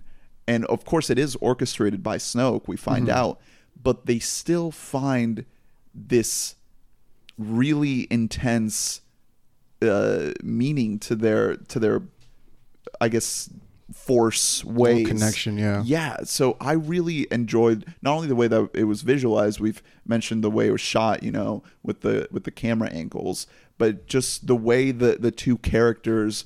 Um, their first of all, their performances are Oh, great, yeah. but also the the mapping of these two arcs crossing paths in such a way I think works so well, and it's something that we really haven't seen in, in a Star Wars movie before. Between the trailers and then like leading up, honestly, up until like when they have their talk after the like the big battle in the throne room, I thought they was gonna go like opposite ways. I thought Kylo was gonna go good and Rey go bad, and I was like, oh, it's gonna be kind of eh. But then it didn't. I was like, cool, this is.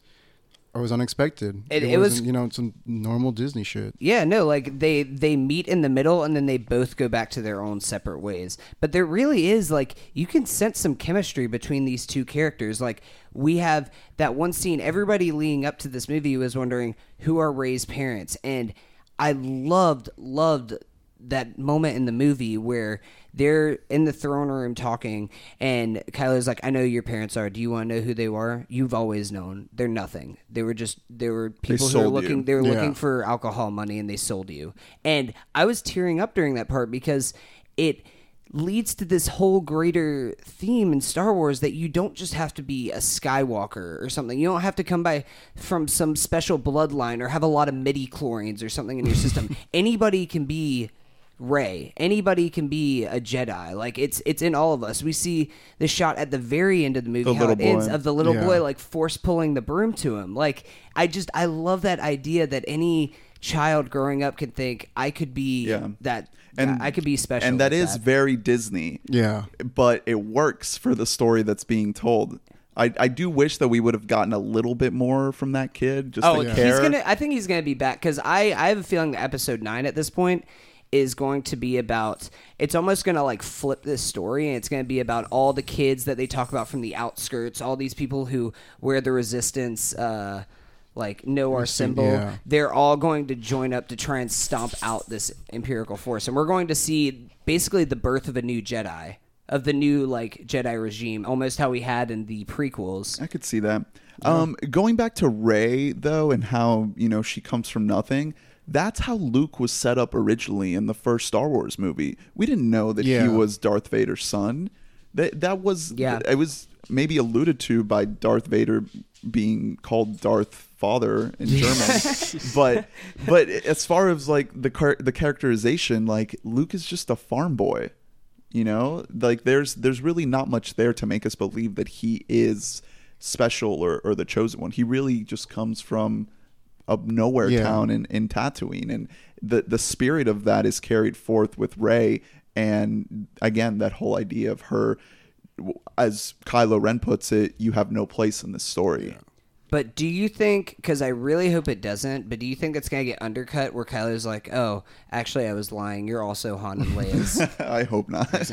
because we've only ever seen this kind of like force communication from across different planets with each other between Luke and Leia before, who are brother and sister. So they definitely because of course we find out that Snoke is bridging their minds, but at the very end of the movie, whenever they're uh, whenever Rey's gang on the Millennium Falcon leaving the Salt Planet, we see them connect for just a moment again.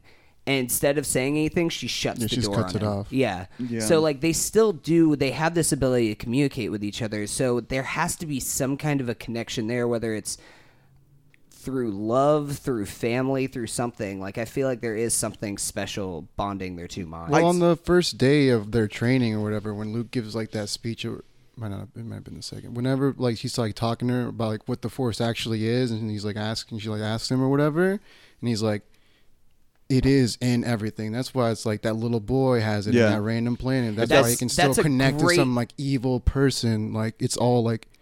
Like you said, it's not just midi chlorian levels. It's in, it's in everything. It doesn't connects belong everything. into the yeah. Jedi. it doesn't belong to that was an awesome awesome monologue because we've had so many like convoluted messes of ex- people explaining the force and i thought that was just an unbelievable job by rian johnson saying that it flows through everything. It doesn't belong to any one person.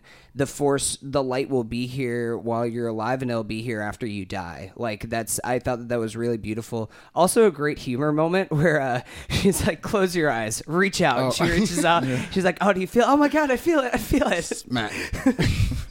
um, which also, while we're on the island, we should also talk about um, because at first, on first viewing, I did not like it, but after seeing it a second time, I feel like I have more of a sense of what it was saying. The whole House of Mirrors uh, Oh, world.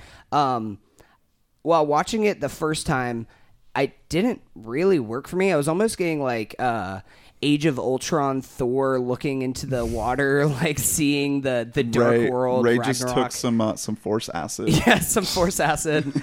See, which But- scares me because that part that you're talking about, where he's like looking, like looking at Thor or whatever, that was put in by like Disney. yeah, That was like, oh, It you was just like, this. hey, remember Even though we it's got more Thor horrible, it's movies. like, it makes no fucking sense. Yeah, exactly. And this like, movie's already it. three hours long, but no, but um, I after seeing it the second time and knowing that Rey's parents are apparently nobodies. That's why it makes so much sense. Her going down to this place, trying to look through, and you see two shadowy characters, and then you just see herself. Like she was trying to find answers, but there's no real satisfying answers down there. I mean, yeah, that's like the whole like that's what I really like about like like I said, Star Wars in general. You don't find out everything. You don't like know everything, which is pretty cool. Like I think that's why most people don't like it. I feel like this new one because you're not you're not told everything. You're not like this is good and this is bad. Like I mean, there's obviously bad and good, but like when they were talking about like Benicio del Toro's character, them introducing all of that, which I'm really surprised they like let Disney let him put in. Yeah. Like that, I feel like just makes people like uncomfortable, which is not really what you go to for. Most people don't go to the movies for, especially a Star Wars movie. Yeah. Right. Like, we don't go there. you there don't to wanna find think the about middle that ground stuff. between good and evil Yeah. about class wars and everything. It's, it's not just the Benicio stuff. It's everything that Yeah. Luke is saying too ab- ab- about how the Jedi need to die. Yeah, I can't believe that. Like that's something that Disney would let them do. When Jedi's are like revered in all everything Star Wars, that they would let them do something that original and different. It's I think it's unbelievable that it worked as well because you know not only is Mark Hamill giving an incredible performance, but you good. do see Luke as this just broken man who has really blamed himself for the the rise of this new uh, Darth Vader of this really powerful Kylo Ren Uh, and Luke he he sees no other choice but to go to this island and die in peace and let the the Jedi end because nothing but darkness has come from it. and he like he thinks he's like it when it's really like what he's like not even like really like remembering his own words. You know, it's just like it's much bigger than him. It's not going to end with him, which he does realize eventually. But Yeah. it's like it's all going to keep going. It's there's always there's like he said also there's always going to be a dark side as well, and that's okay Yeah. because you're going to fail, and that's okay. Like It's it's part of the whole balance. Yeah. You know, you need strong light, strong dark. It, it brings everything in the universe together, and I do think that Luke does redeem himself in the Oh, end yeah, for sure. because he he finds redemption in letting Rey come back to the rebellion and allow them to escape and find that little semblance of hope that they needed. I also I liked that uh, that moment for him because her leaving mid training from Luke it is like the exact same thing as Luke did whenever he left his Yeah. training with Yoda. Very risky, very Yeah. kind of stupid move. Yeah, very stupid move, and I think that that was one of the reasons why he eventually goes back and helps them is because he sees himself in Rey, and he knows like he he's done the same stupid things before, and despite him failing, having massive failures in the past, he has to use oh shit, my bad. He has to use failure as a teacher, and he has to learn from it and still do what he can to do the right thing. Which is why I th- really think that the Yoda scene is the best scene in the film because it encapsulates that whole theme, which is the most important theme in the film that failure is the best teacher. Yeah. And all of our characters fail in this film and they they live, they survive and they're going to learn from it and they're going to be able to you know, not only become better at, at, at what they're strive to be, but move on and lead the galaxy to a, to a better place and, like inspire others and know, inspire others and all that. Yeah. So this is the film where everyone learns that you have to fail. Yeah. And the only way to find true success and, and comfort and, and well being is to go through this darkness and know that you have to hit bottom Yeah. and not reach your goals in order to pick yourself up and keep trying and, and, and survive. And another thing, we haven't really even talked about Carrie Fisher's role in this movie. um, every time that she was on screen, I was tearing up, and especially when we get that scene between When she Luke and up. Leia. her- Oh, at the end. no, no, no. When we get that scene between Luke and Leia, like I was. I was I was a mess. That kiss on the Like, forehead Oh was my too god. much. Oh my god, dude, it destroyed me. But the scene where you're talking about where she blows up, I actually think that's the worst shot of the movie. Um, What, because when when she's actually she floating when in she's space. out or when floating she in space in? and like force pulls herself to the airlock door, I, I, I didn't really dig that. Like I understood why they did it, but we, for one, we've never really seen Leia use the force like that before, so it kind of comes out of nowhere, and also like it comes across as like when you first see it, you're like, wow, that's really anticlimactic death for like fucking Princess Leia. and she stays alive at the end of the film. It's like, what are they gonna do? Yeah, no, that's that's I can't believe that two of the major characters of the original trilogy have been killed off except for the one who's actually dead. Yeah. Like I liked it. I was surprised. I was like, oh, this is how they kill her But off. how do you- Never mind. How do you think that they're going to handle that though? Do you think it's going like episode nine is going to open with like a crawl about Princess Leia dying? Are we going to have a funeral scene or like Death by porgs. Easily death, Death by, by porgs. porgs. That's all the, the crawl is. we'll have CGI Carrie Fisher just being like, no. but the porgs are all real. They're all like, you know, animatronic. I think the the only way to do it is just to have nine open with her dead. yeah. I think, yeah, I mean, I think that that's the only way they can do it respectfully is open with like Some sort of a shot- service just maybe ceremony. one sh- like CGI'd shot of her in a casket or something like that, and We're then not- they don't even have a- to do. They don't even have to but show just, her body. but just can be a- open with them at a funeral or Yeah. something for her. Like I just want them to be respectful with her and not try and like force in deleted scenes Yeah. from the Last Jedi and or like, just be them like, or just be like, oh, she's just she's off screen. yeah, she's somewhere. just uh, or CGI Leia. I don't want CGI Leia. Oh, like laying Rogue down. One. We can't yeah. have that again. No. No. hope. Yeah. Um, but do you guys think because this is not being well received, uh, at least by mass audiences, critically, it seems like it's pretty well beloved. But do you think that this is going to affect Rian Johnson's three future Star Wars I hope not, man. I really Yeah. hope it doesn't, but it could. I'm a little bit concerned. Yeah. He's just got to to be make its money. Honestly, I feel like if it makes its money, it'll be fine. Because It's still going to make a billion yeah. dollars. Like, at the there's end of the no line, that's what Disney really is like caring about. If anything, he just won't be heavily involved. He'll just take on more of like a backseat producer role, Probably. and maybe he won't write. And or maybe he'll them. direct but not write or something like that. Yeah, I could see that. Yeah. I could see that. I mean, I do want to get. I want to see more original Rian Johnson movies too. I don't I want him just yeah. to be doing Star Locked Wars down, forever. Yeah, Once you're into any like with Disney stuff, you're there for like Yeah. a decade. Exactly. Yeah. I do.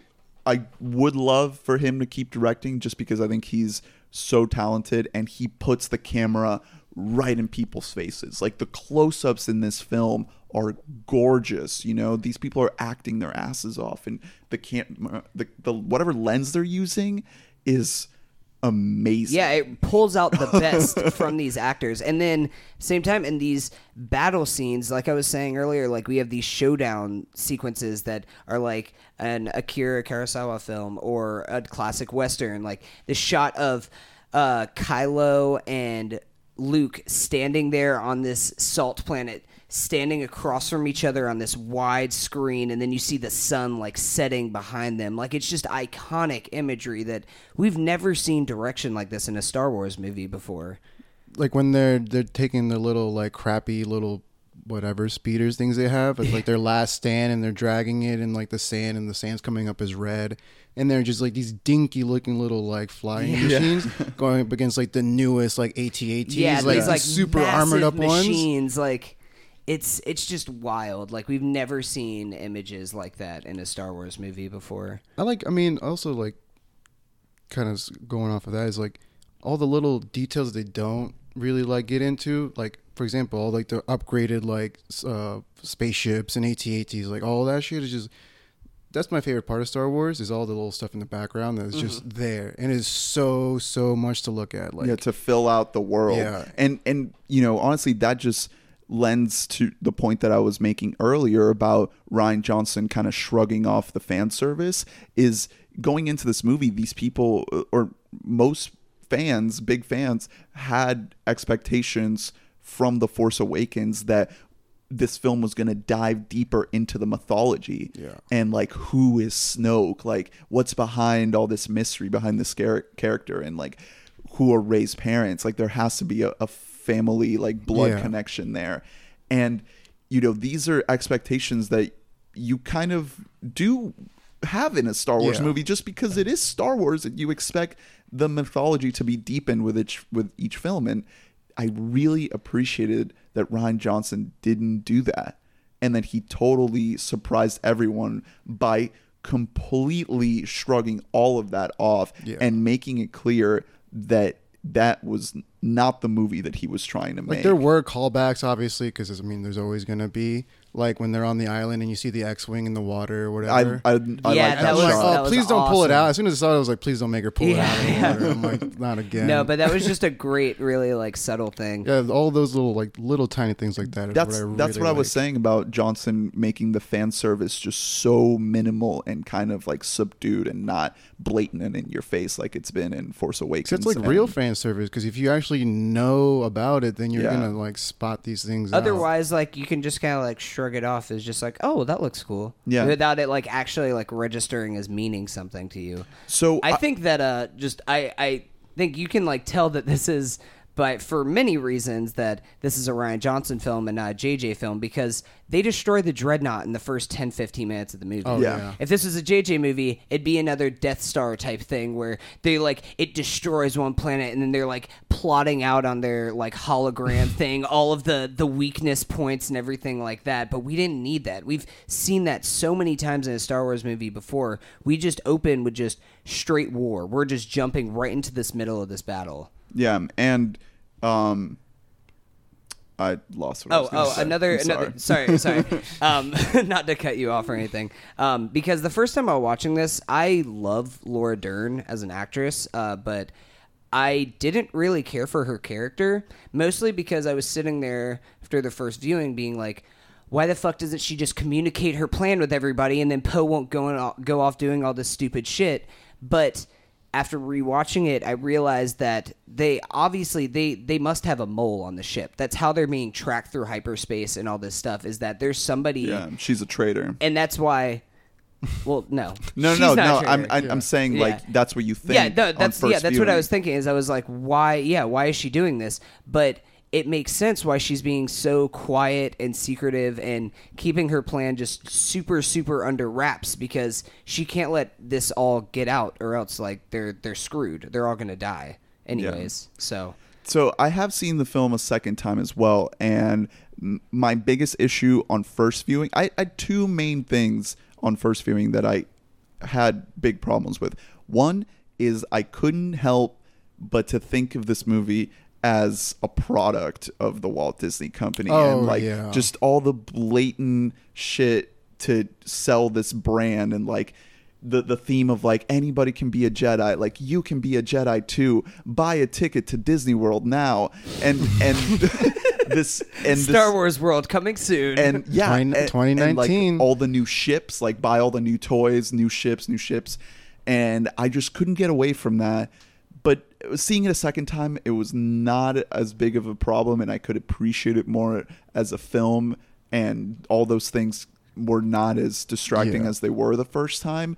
I just I don't know what it. I think I was just so nervous about this movie being good, and Ve- like looking at very Yeah. cynical. Yeah. Just- well, I mean, okay, we are also watching this movie in now after Disney just purchased 20th Century Fox. So that's another th- aspect that we go into their looking grip, at it. Like, yeah. wow, so now they own 40% of the TV market and 40% of the movie market. It's it's scary. I mean, at least they were able to make a good film, even while it's still being a product. See, that was one of that's what also I was like not looking forward to in like the movie. I was like I was scared for like the exact same reason because I, since I'm someone who sees all that merchandise and all like Yeah. the stupid shit they sell every day. Yeah, like, you can speak on that since you actually work Yeah. at Disney, so directly. yeah, like I've like.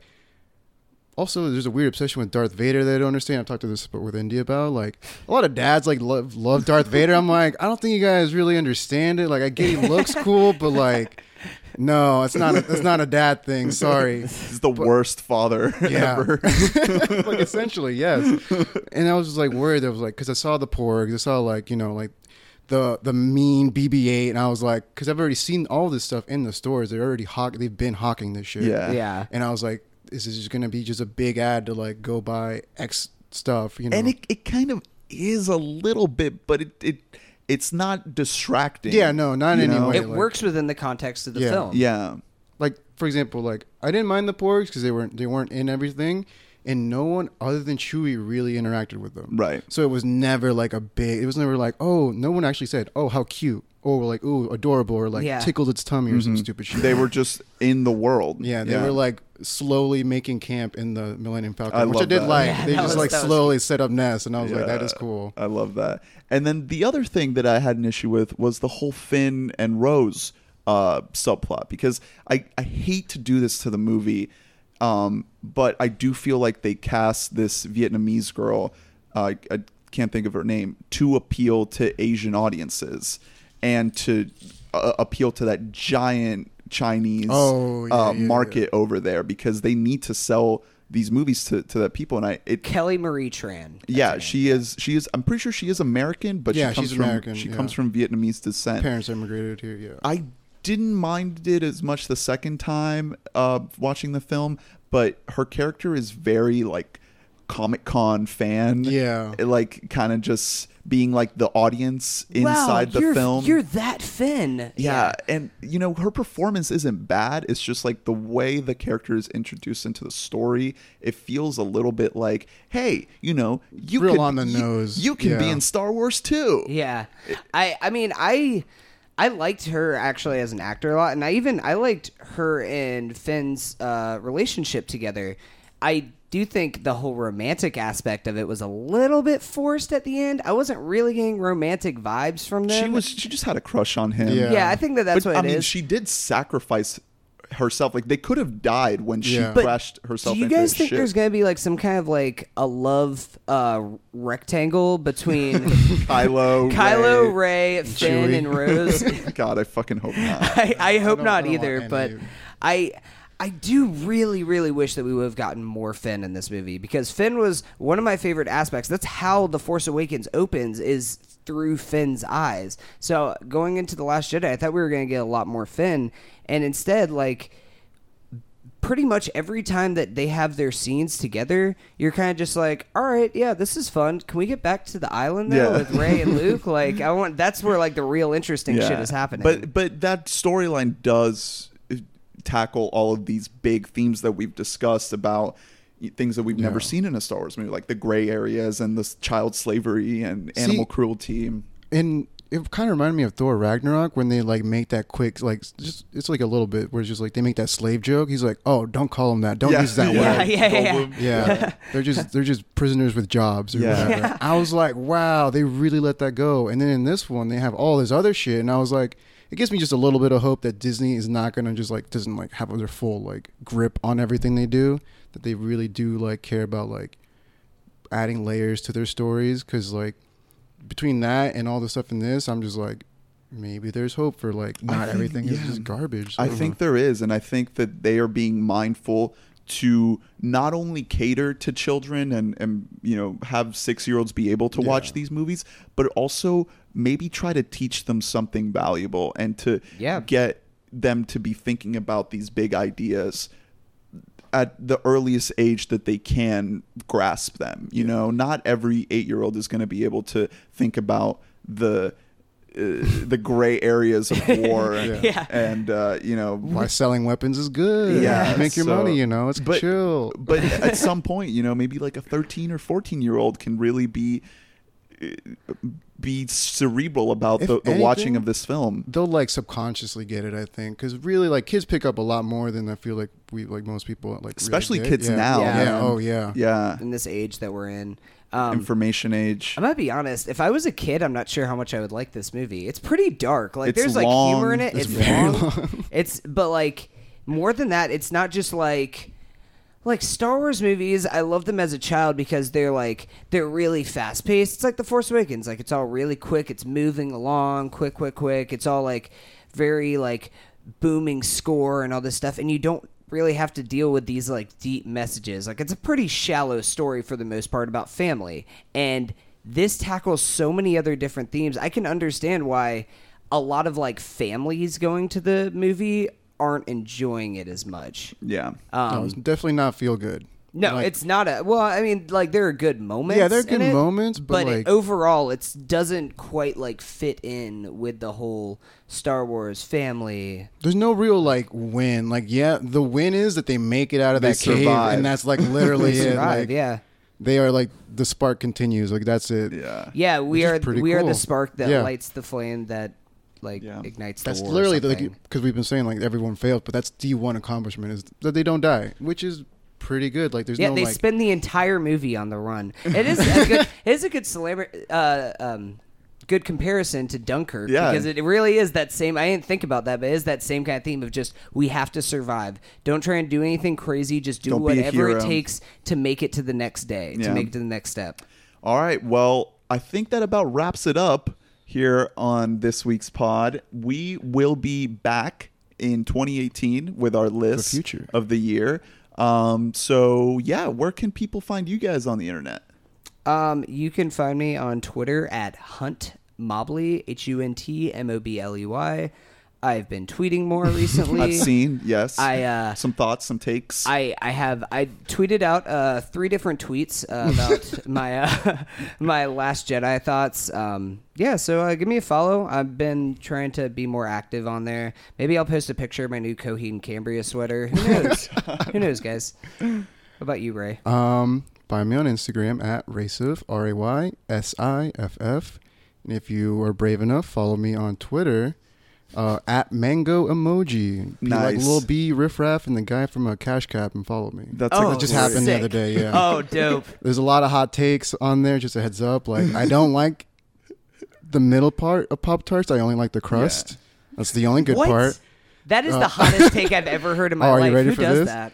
The only good part of Lucky Charms is the cereal part. The marshmallows are bad. Oh. What about the milk after the the marshmallows like melt in the milk? Oh my god. No. Also, the the just the cereal part reminds me of cat food, and I like that. oh my god. So how So, much yeah. cat food do you ingest a day? Subconsciously, maybe a lot more than consciously. Dry or Yeah. wet? Oh, definitely wet. Oh, I'm not yeah. a dry guy. Unless it's snacks, then I'm for it. But yeah, there's a lot more of ki- that kind of stuff. On yeah, there. not not brought to you by the Walt Disney Company. No, oh no, Not- I'm not I'm affiliated. endorsed. No, my opinions are my own. The, yeah, the mouse, the mouse would not be happy with Everything You're said actually in this podcast. you're gonna get fired because you said anything remotely bad about the Last Jedi. So Me. Oh, that is true. if Well, you need a job at a bowling alley, I got you.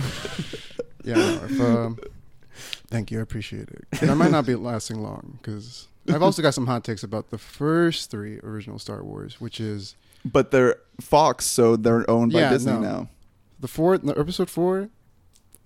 I've just seen it so many times. It's like, uh, and then five and six could have been one episode. It's like the last two Matrixes, honestly. Well, I mean, Last Jedi kind of like meshes the uh the undertones of Yeah. Empire and Return into one movie. Yeah. So it kinda- it kinda proved your could- point a little It bit. could have totally been one. All I'm right, saying. so you can email us at webottommike at gmail.com. Let us know how much you disagree, how much The Last Jedi sucks, or how much it's a 10 out of 10 uh, masterpiece, whatever. Hit us up. Like us on Facebook, follow us on Instagram at webottommike. And also, you can find me at Caldernist on Twitter and Instagram. So thanks, guys. It's been a long talk. Um, we'll be back in 2018 with our best of the year lists, and yeah, we'll we'll uh we'll, we'll have a good time. You know, We'll- Happy New Year, ha- Merry Christmas. You know, Hanukkah, Kwanzaa. drink an Uber, please.